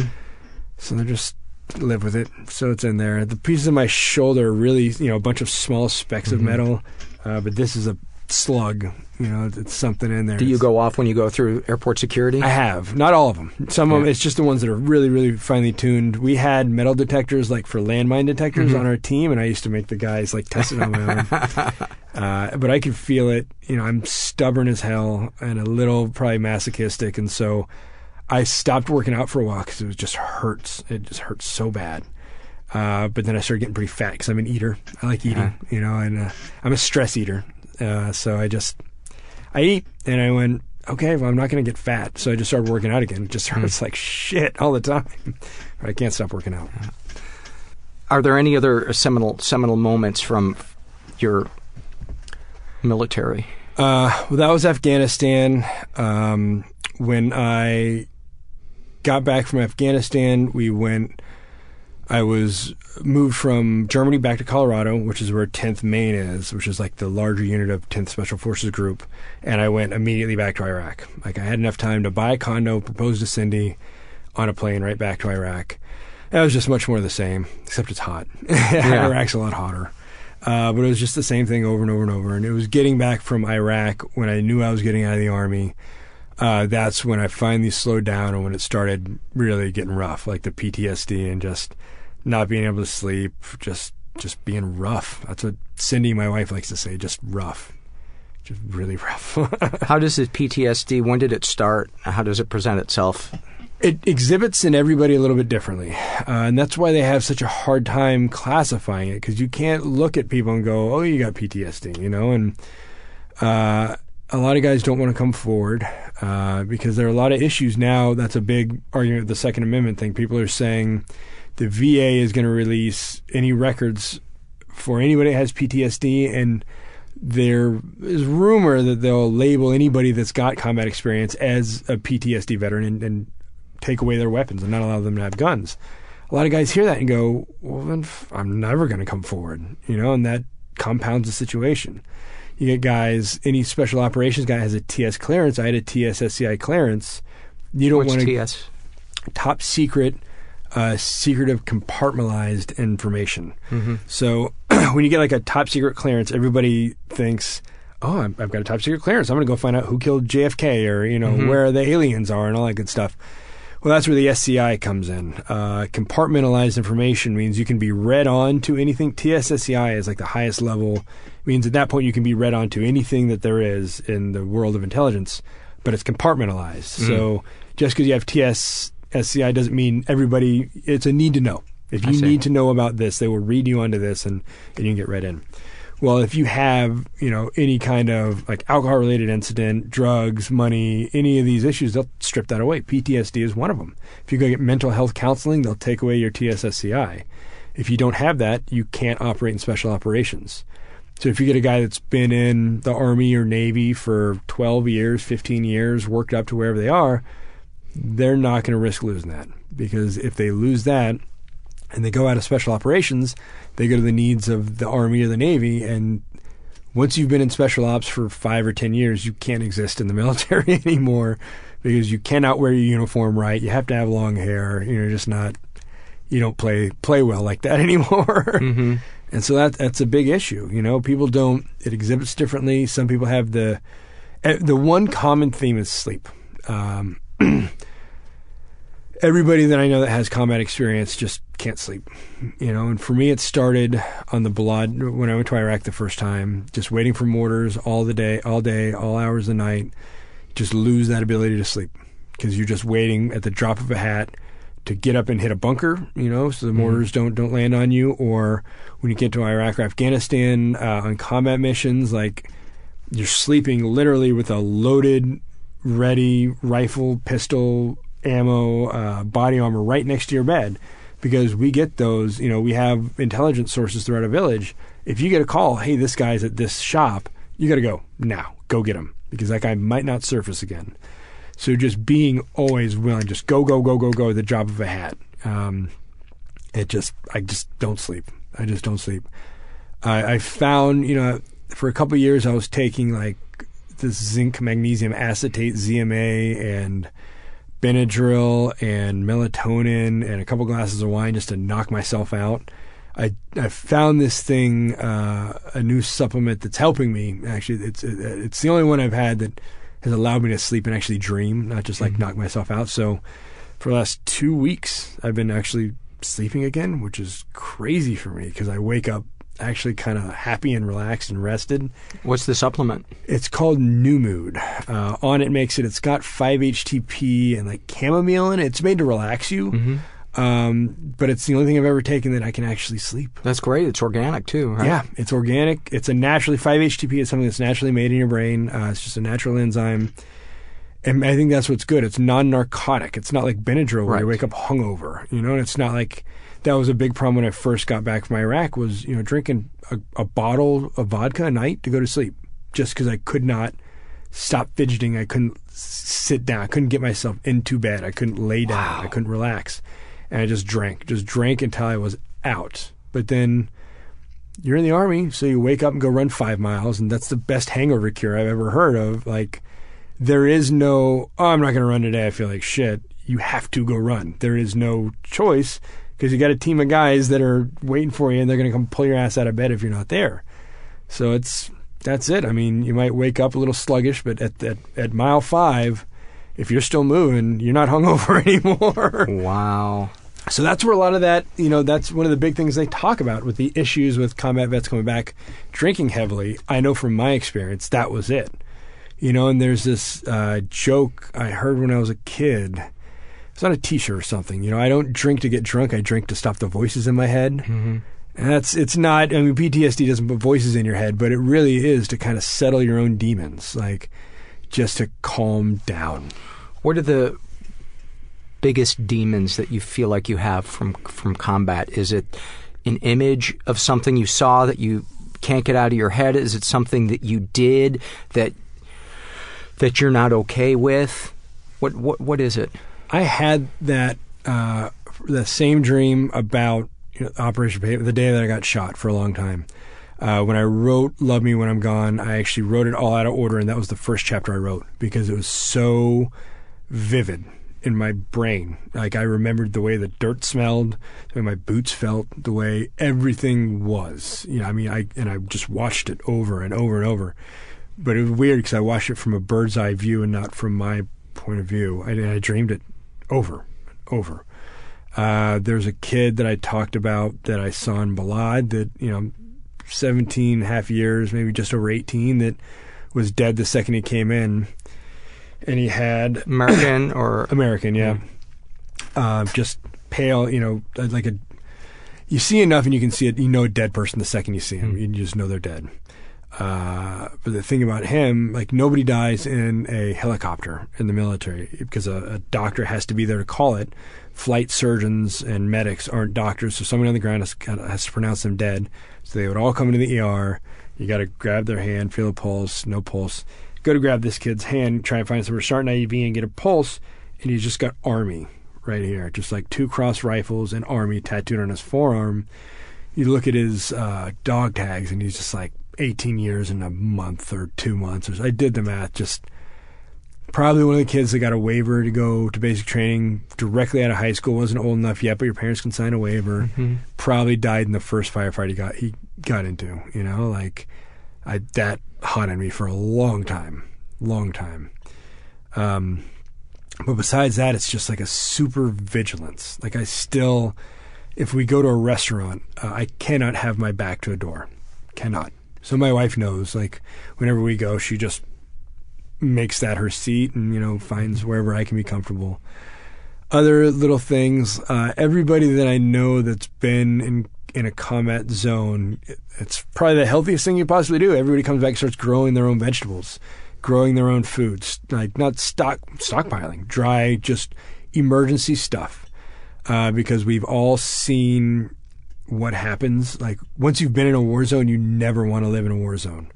Uh, and so we basically keep like emergency supplies just in case something happens here. Um, so that's a big part of my my thing is like having escape plans, like always being ready in case something happens. Because I have a family, you know, so doing whatever it would take to protect my family. You know, that's a that's a big part of mine. Uh, crowds, I don't like crowds. What's Fourth of July like? Hearing all the fireworks. Uh, the first time it was very unsettling. My parents live in Florida on the water. The town that they live in has a huge Fourth of July ceremony. Uh, one of those things where they have a barge out in the water and they they do off fireworks. And the first time it freaked me out, freaked me out a lot. Um, but I, I did what I was doing at that point, just drank a lot to kind of numb myself out. And uh, now it's okay as long as I know, as long as I know that happened. But it does. I get pretty misty. You know, I mean, that's. I was patriotic before I went. Uh, I'm just from a very conservative military family. Grew up in Texas. Like I'm, I'm very, very patriotic. Um, but that's one thing. I hear the Star Spangled Banner, or I watch fireworks, or see like a parade on the Fourth of July, and I get choked up. Like I really, it does. Seeing like the guys that go to um, airports and welcome home soldiers, like that, I get pretty choked up. Just knowing that the public is kind of behind that, you know, and, and, and seeing that and and it's a validation. That that book on killing talks about it a lot, about soldiers needing that validation when they get home. That's what ribbons and medals are. It's a validation that I know I just did something horrible inside of my mind, but I get a shiny ribbon. Cool. Okay, so that means it's okay. That means what I did was okay. You're you're, you're rewarding me for doing it. Validation, okay, and that's what screwed up the the Vietnam guys so bad. Was they got home and their ribbons were stolen off their uniforms. They got spit on. You know, I talked to a lot of guys. Uh, our photographer at our wedding, Joe Busink, was a sniper, I think, in Vietnam, and he told us the story because we had a full blown military wedding, and uh, all my all my guys were there in our you know sword bearers, all uniforms, the whole nine yards. And at the rehearsal dinner, he told us, you know, I came home the first day, getting off the airplane, somebody spit on my uniform. I took it off and never put it back on. And that's, you know, you come home from war and doing these things, and you have that. You have people go, not only, you know, are you dealing with these demons inside of your own mind, but I think you're a piece of shit and spitting on you. You know, I'm as you say that, I think of all the emails that I've gotten from people who were sexually abused by a parent or a caretaker and they go to that other parent or caretaker and that person tells them that they're a liar. Yeah, and I'm like, I, sometimes I think that second injury is is almost worse than than the first one. Yeah, when you go to the only person in the world you can trust, and they don't trust you, what does that tell you? Yeah, it's that same thing. You, you've got to look to somebody for validation, and if you don't get it, especially when you're young like that, your world just crumbles. You know? And you don't know up from down, left from right. Yeah. You know, you're told that you're wrong. That that the thing that you feel the most strongly in your body and in your mind you can't make sense of. I, I, I can't imagine what that's what that's got to be. How easy it would be to become trapped in your head after coming home from combat. Yeah, and there are a lot of guys that are, you know, and that's. Uh, I had a support unit. Like I had Cindy. Cindy's dad had. What's been, her acronym? Uh, yeah. uh, oh no. Forward operating base, Cindy. Trojan uh, Trojan ten or Trojan six because that's like battalion commander. So she's uh, yeah.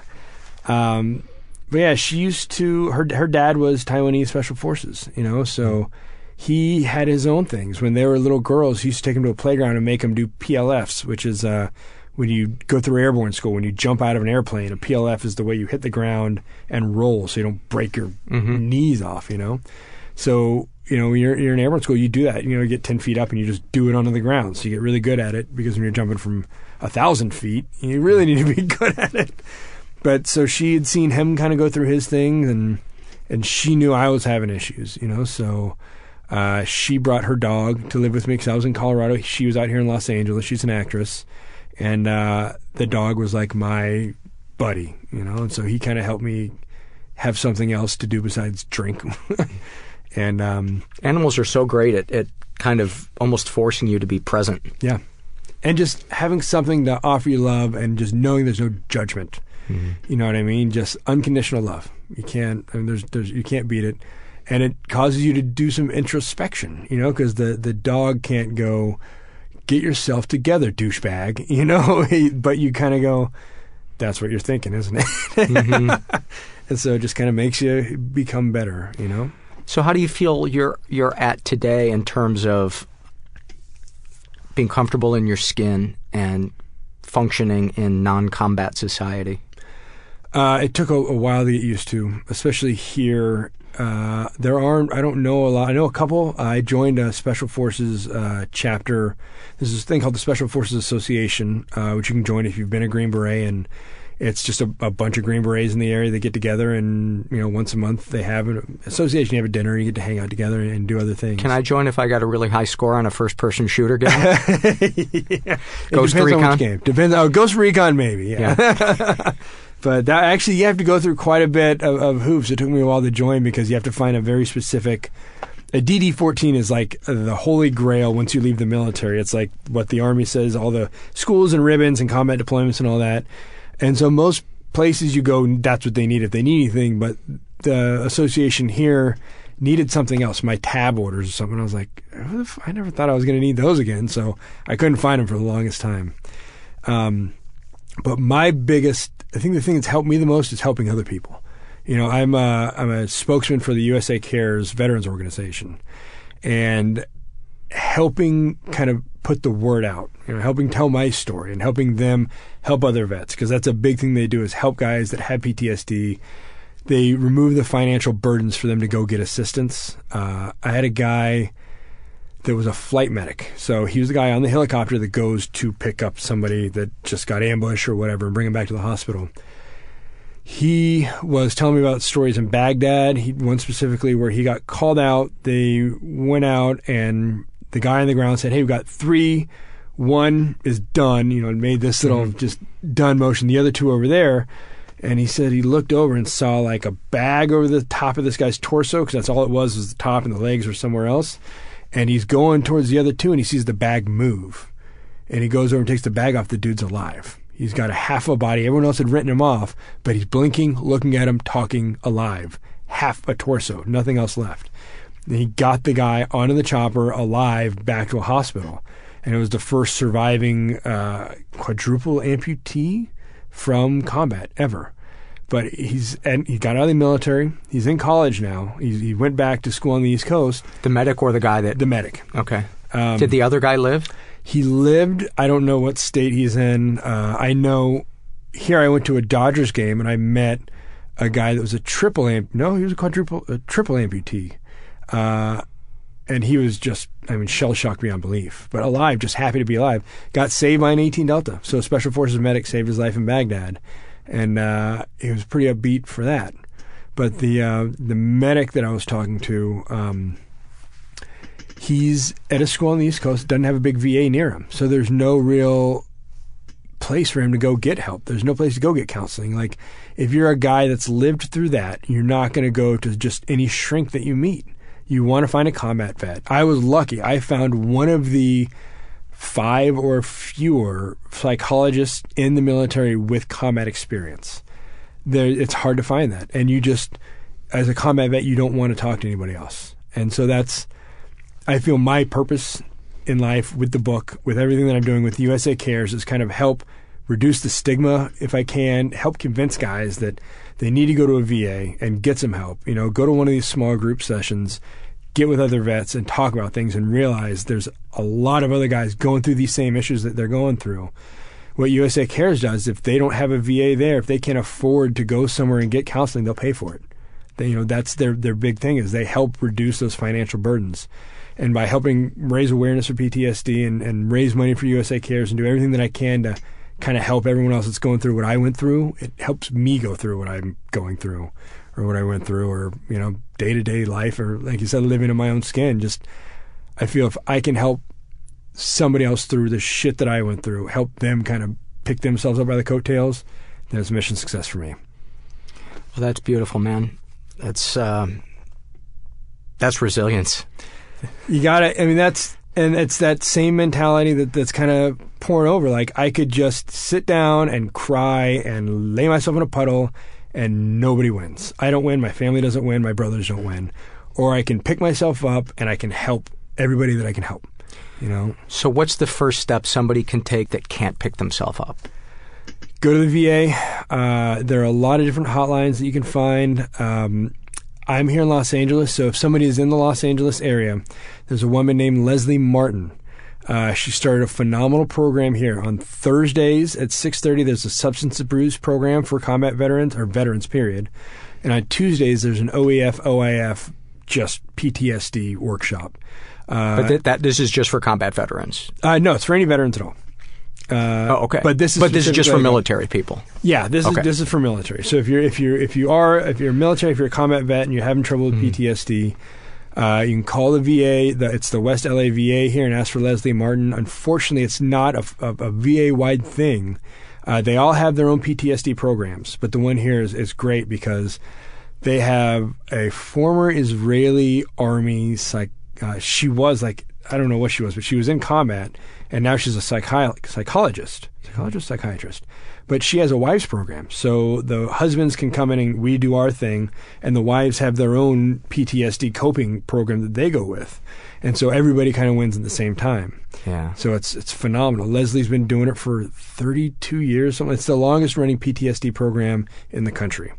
So if you're here in LA, the West LA VA is amazing. If not, there are a lot of PTSD links on there. You can go to usacares.org. Uh, they have links to a, a couple different PTSD help websites you can go to. But the VA is a big one. Uh, a lot of people that get out of the military are terrified of the VA because it's it's a huge bureaucracy. It's a behemoth, and it's nearly impossible to get somebody on the phone. But they really have the best resources out there, and they can point you to the best places in your area to go. So it's it's the best starting point you can have. You just you got to live through that please press one for this, mm-hmm. or please press three for that. Um, but if you can make it through that, there's some really good help at the end of the line. Oftentimes, that is the biggest hurdle is the, that first week of reaching out for help when yeah. you just you can't even get out of bed. You're so you're so depressed, or you're so being around people feels like sandpaper. Um, yeah. So, yeah, I would imagine once you get the ball rolling, um, it it gets easier because then. Um, you you're be, past that first hurdle, which is I'm never going to find anybody to help me, yeah. and they're never going to be able to. You know, I'm broken. I'm terminally unique.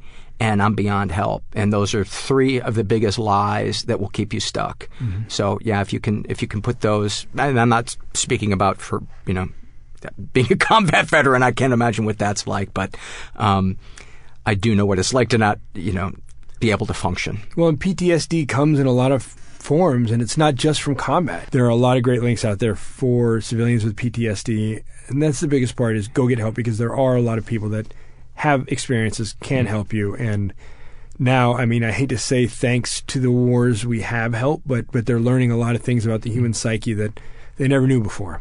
And, and I'd like to add this for anybody that has trouble saying you may or may not have something happen to you that you know, is PTSD or worthy talking about it. I, I, will say this. If you had an experience in your life where you felt yourself leave your body, there's a pretty good chance. There's a pretty good chance because mm-hmm. every person that I've ever heard from or talked to that where they felt themselves wa- above themselves looking down, yeah. um, that's some pretty serious shit. Mm-hmm. And forget whether or not it compares to somebody else's. What matters is is how it felt to you, and uh, and you need to process that. Uh, is there an email you can give out if people want to contact you? Uh, the websites I actually run uh, my websites and my Facebook page, and actually okay. I, I, had somebody that heard me on one of the Carolla or Drew one of those, and and left a message on Facebook, and I got back to them the same day, and they went, "Holy shit! I never expected to hear from you." And I went, "I." I'm very controlling in that way. Like I just I, I do that. I admin. So I'm the admin on farfromcenter.com, lovemewhenimgone.com, and the Facebook pages for Love Me When I'm Gone and Far From Centered. So I'm there. Okay. You just throw up a line if you need some help. Uh, the, the the medic that I was talking about heard me on Drew and, and contacted me on LinkedIn. I'm out there. I'm on Twitter, Robert P. Lewis. Um, Something good can come from LinkedIn. yeah, yeah, yeah. well, it's great. I mean, it's a great way, I think, for people to like find those circles, and that's what it's all about: is connecting with somebody else that has your experiences, and and and realizing you're not alone. You're not the only one going through this shit. you know? and that applies to stuff outside combat experience too. It's the it's been the most soothing, healing um, thing, and it can actually make life even better than it would be normally because there's there's just a a sense of belonging uh, when you're healing with other people that are kind of walking that walking that path with you. Um, that makes life really deeply um, meaningful. Well, Robert, thank you, thank you so much for uh, for coming on and, and, and doing what you do. I uh, I appreciate it. Yeah, thanks for ha- having me, and thanks for helping me to help you know get the kind of word out to people. If anybody's listening and they are going through some of these issues, you're not alone. Help is out there. People are going to understand. You just need to take that step and go find it. Go find help. People are ju- the people are waiting for you right now. They're waiting to give you help. That that they are. Many thanks to uh, to Robert for uh, a great great conversation. And you know, he said to me, uh, unfortunately, we had just turned the mic off, but he said to me um, that he's lost more friends uh, from the military to suicide than he has in uh, in combat. And sadly, that is a um, that's a pretty common thing. That the statistics are nationally that more veterans die uh, by their own hand than they do um,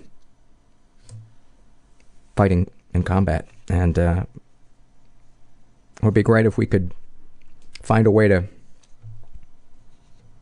bring some comfort to those people who who have given um given so much. All right, now now I feel like fucking Hank Williams Jr. is going to come out and sing. Um, before I take it out with, uh, and I got a thick stack of surveys. I'm pushing the time limit on uh, this week's episode. We're we're going to probably clock in around two hours, and I don't care. There's so many surveys that I that I wanted to read, um, but before we get to those, um, I want to remind you guys that there are a couple of different ways to support the show. Uh, the website for this show is mentalpod.com, and um, you can go there and you can support us financially by making a one-time PayPal donation, or my favorite, a recurring monthly donation. You only have to fill it out once, and then uh, automatically uh, PayPal gives me a couple of your dollars every month. You can uh, sign up for as little as five bucks a month, um, and I really, really appreciate it. It's um, it's some a little bit of financial stability that kind of lets me know how close I am to getting my to my uh, my dream of being able to support myself doing this show. And those of you that do uh, do support me, thank you so so much. Um, you can support us non financially by going. Oh, the other thing I forgot is you can also uh, when you shop at Amazon, enter through the search portal on our homepage, right hand side, about halfway down. That way, Amazon will give us a couple of nickels. Doesn't cost you anything. You can support us non financially by going to iTunes, giving us a good rating. That boosts our ranking, brings more people to the show, and you can um, help us by spreading the word through social media um, Tumblr, Facebook, you know the sites. All right. Going to kick it off with um, survey from the Shame and Secret survey filled out by a guy who calls himself Bomb. He's straight, he's in his 20s, was raised in a sta- stable and safe environment. Um, ever been the victim of sexual abuse? Yes, and I never reported it. Deepest, darkest thoughts. I have an intense desire to have sex with an underage girl. I absolutely hate myself for it. The only thing I can do to control the attraction is to not go to those types of websites. It works for the most part, but occasionally I slip up, and before I realize what I'm doing, I'm surfing the deep, dark parts of the web. I started with only pedophilia, but in the last few years have branched out to incest, rape, necrophilia, and bestiality. Deepest, darkest secrets. When I was 13, one of my brother's friends raped me in my bed. I was sleeping in the beginning, but started to wake up towards the end. I don't hate her for doing it, as I realized that she was abused as well. She was only a year older than me, which makes me think someone had done it to her and that she thought it was normal. I absolutely hate myself. I have built up so many walls in my head that it is damn near impossible to let anyone in. I desperately need someone to help me. I want someone to be my white knight and just notice that I'm having a hard time with life. But I realize that will never happen because I actively try to block all red flags from popping up. Um, Bomb, I highly, highly recommend going to a therapist and getting into a support group um, and not minimizing what happened to you. Um, so many people minimize when males have been the victim of um, unwanted sexual, whatever you want to call it, from from females. Um, and I read survey after survey after survey of guys that were molested or raped or sexualized by a female, and they they just don't give it they don't give it the weight that um,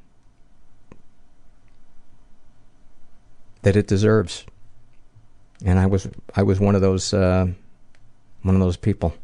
Uh, sexual fantasy is most powerful to you. Transsexuals or a woman with a strap on. I love the feeling of someone taking the power away to give me pleasure. I am constantly having thoughts and fantasies of raping a teenage girl.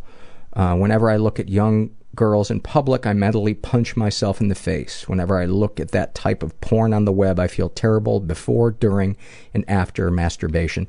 Well, that clearly sounds to me like like a sex addiction, and um, highly, highly recommend you going to get help for that. Uh, would you ever consider telling a partner or close friend your fantasies? He writes, It would take a large amount of trust to tell a partner about the rape and the fantasy of using a strap on. I'm absolutely terrified of people learning my secrets and weaknesses. If my part uh, if my partner were to reveal my secrets, I would be devastated. Do these secrets and thoughts generate any particular feelings towards yourself? He writes, I hate the fact that I am turned on by the thought of raping a young girl. I would never spread that pain to anyone, but just having those thoughts in my head ma- makes me think I should kill myself just so I don't have the chance to hurt someone. Sexual abuse is a chain. One one will break and cause another to break, which will cause another another to break, and so on. I am doing everything I can to stay strong, keep myself together, but with all the damage I have, I honestly don't think I can keep it together anymore. I don't want to continue that chain of abuse, and I think that suicide is my only option. No, suicide is not your only option. Um, support group and therapy and letting professionals help you is uh, is an option. Um,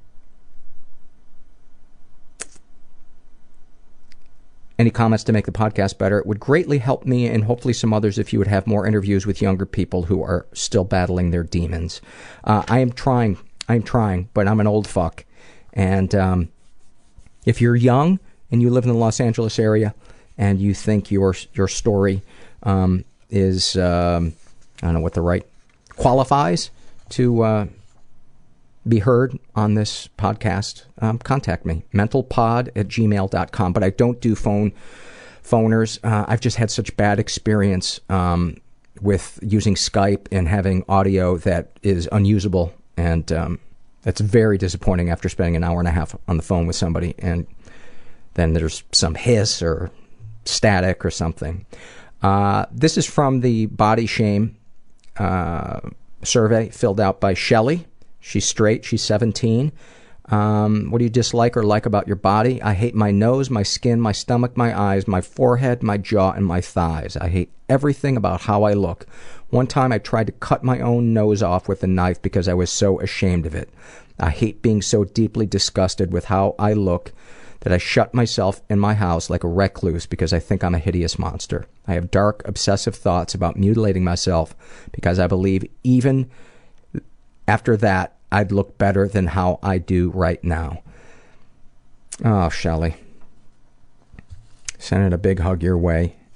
And I encourage you to get help too, because that uh, that sounds like body dysmorphia. I'm not sure. I'm not sure what the, the names are, but um, I read so many surveys from people that just detest their bodies, and I think everybody has definitely has parts about themselves that they don't that they don't like, that they wish were different. But you know, that's a I think what Shelley is is talking about is just so intensely. Um, negative. Um, my heart goes out to you, Shelley. This is uh, from the Shame and Secret survey filled out by a guy who calls himself Dreadlocked. He's straight, he's in his 20s, was raised in an environment that was totally chaotic. He adds absolutely batshit crazy. Uh, ever been the victim of sexual abuse? He writes, Some stuff happened, but I don't know if it counts as sexual abuse. I lived at home with my mother, who would regularly pass out after heavy drinking sessions on her own. It was the half an hour to an hour before she would pass out that was the scariest moments for me. This was the time when she would increase her berating of me and would tell me how much of a failure I was and how she didn't want me to begin with. It was upon finishing this tirade that she would, quote, feel bad and try to make it up to me by trying to get me to have sex with her, to the point where I would have to use force to stop her.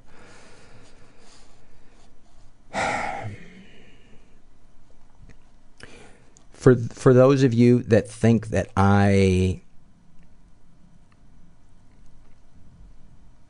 read more surveys about women abusing men, um, you'd be surprised how many of these surveys I'm I'm really not reading a disproportionate amount from what is reported in the in the surveys. Um,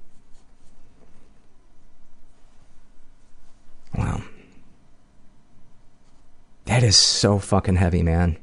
That is so fucking heavy. Deepest, darkest thoughts. I often think about how much fun it would be manipulating people to do things that they wouldn't normally, mostly harmless things. But there are times when I would stray into the freaky and very disturbing category. I often find myself on the bus or a train dreaming up scenarios for different people, which I could play God in the lives of those around me. I even dream up alternate realities for the people on the bus that I have never met before, and how much fun it would be to create a huge bald eagle that I could telepath that I telepathically controlled to eat various people I see in my daily travelings. That would be nice if we all had our own uh, personal bald eagle that we telepathically controlled. Until you had to check it in at the airport when you're traveling. that was almost like an Andy Kindler. Mm. Uh, deepest, darkest secrets. I have always wanted to get married and have a family, but I am so insecure around women. I may act confident and brash when I am in public, but on the inside I question everything in such huge detail that I often go really quiet and become in a kind of trance doing so. When people notice and ask me what I'm thinking about, I feel so ashamed at what I do that I stutter and stumble over my words only to blurt out a whole bunch of bullshit about daydreaming or some dicky abstract question about something stupid that I mentally prepare for just in case I get caught in one of my self-criticism moods. The question I have for the next time I get caught is is there is there an exception to every rule? Is there an exception to that rule? I don't know if I understand that. Oh, if there's an exception to every rule, is there an exception to that rule? I'm still confused. Um, Sexual fantasies most powerful to you? I prefer not to answer this question. Would you ever consider telling a partner or close friend your fantasies? He writes, I would tell my partner about them, not straight away, but an, at an appropriate time.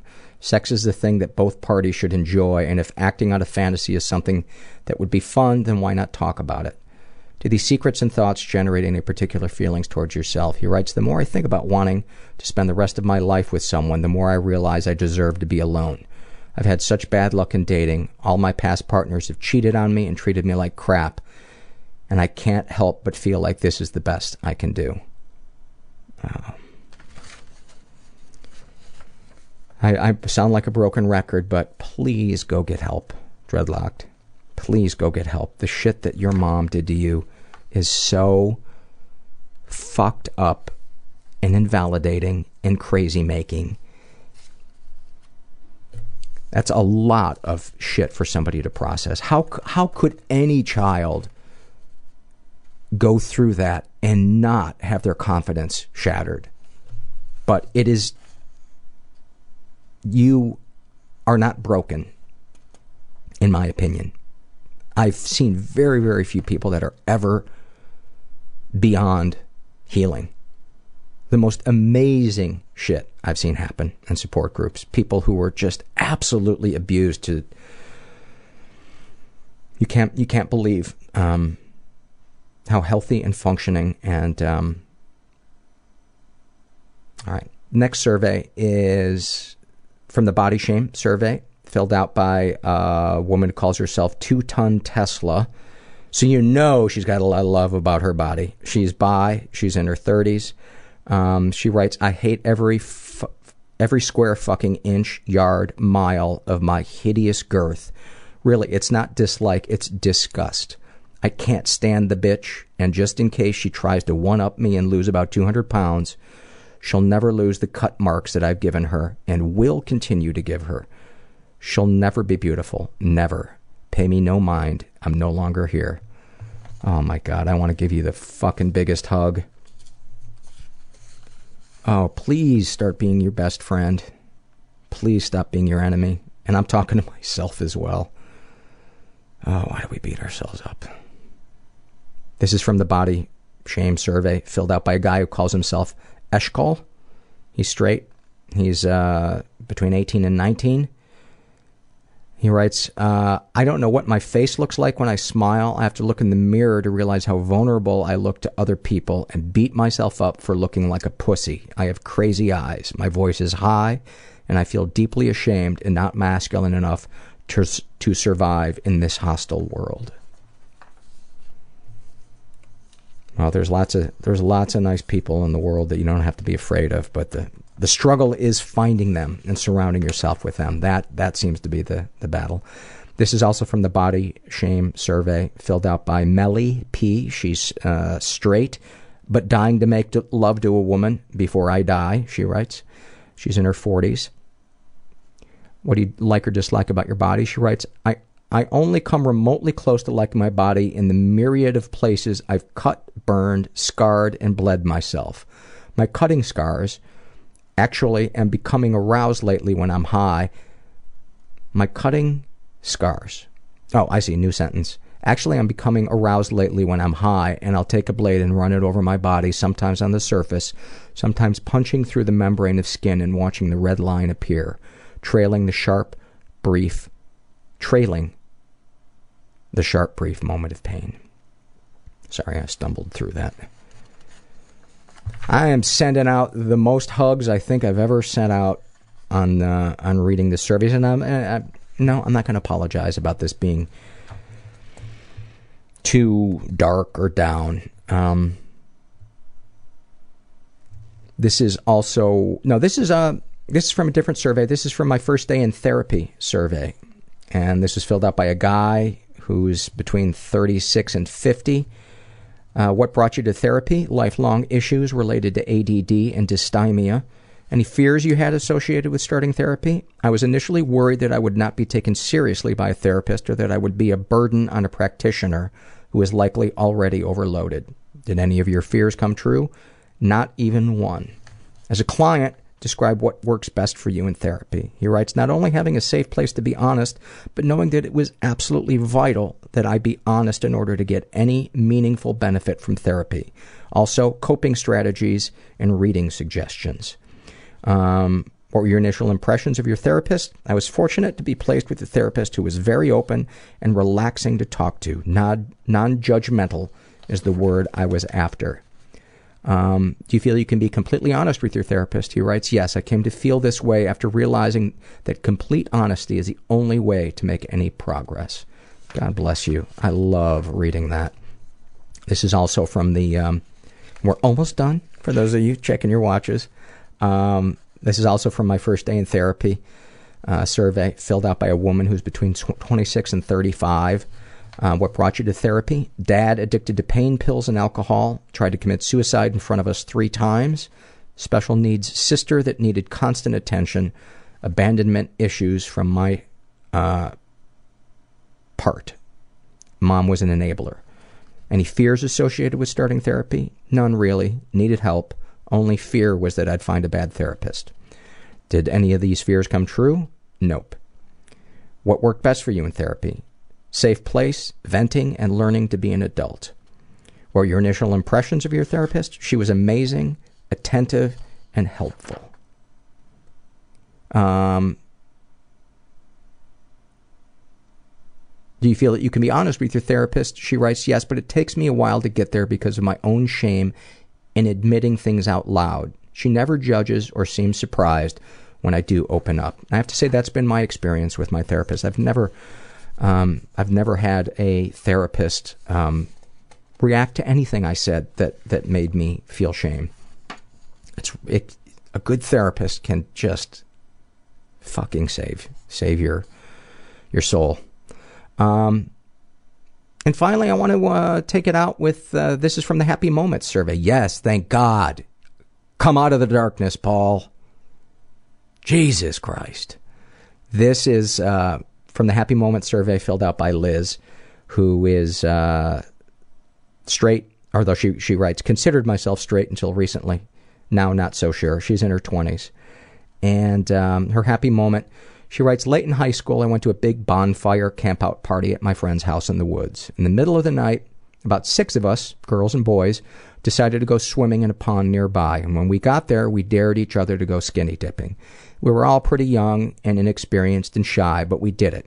We swam around, had a great time, and afterwards, we sat facing each other on the deck, boys facing girls, drying off in the moonlight and kind of shyly looking but not looking at each other. And then one of the guys spoke up and said, in this awe-struck voice, You guys are so beautiful. And it wasn't weird or inappropriate at all. It wasn't even really sexual. It was just wonderful and sweet and vulnerable. And as a girl who had never been kissed and who had spent all of high school feeling weird and unattractive, it made me feel so good. What a beautiful moment. Thank you for sharing that, Liz. And thank you guys for uh, for helping me build this really, really cool community that that absolutely feeds my my soul. And um, I can't imagine I can't imagine not doing this show now. It's it's it brings such meaning and um, peace and joy to my life, even on the darkest days. So I hope that you feel the same way. I hope that if you're out there, this last hour and 45, 50 minutes, however long it was, brought you a little bit of comfort.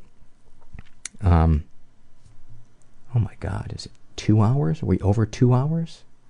Who gives a fuck? If you're out there and you're feeling stuck, don't give up. Don't give up. Know that you're not alone. And thanks for listening. Everybody I know is bizarrely beautifully Everybody fucked up I know in some weird way. Bizarrely beautifully Everybody fucked up in some weird way. Bizarrely beautifully fucked up in some weird way.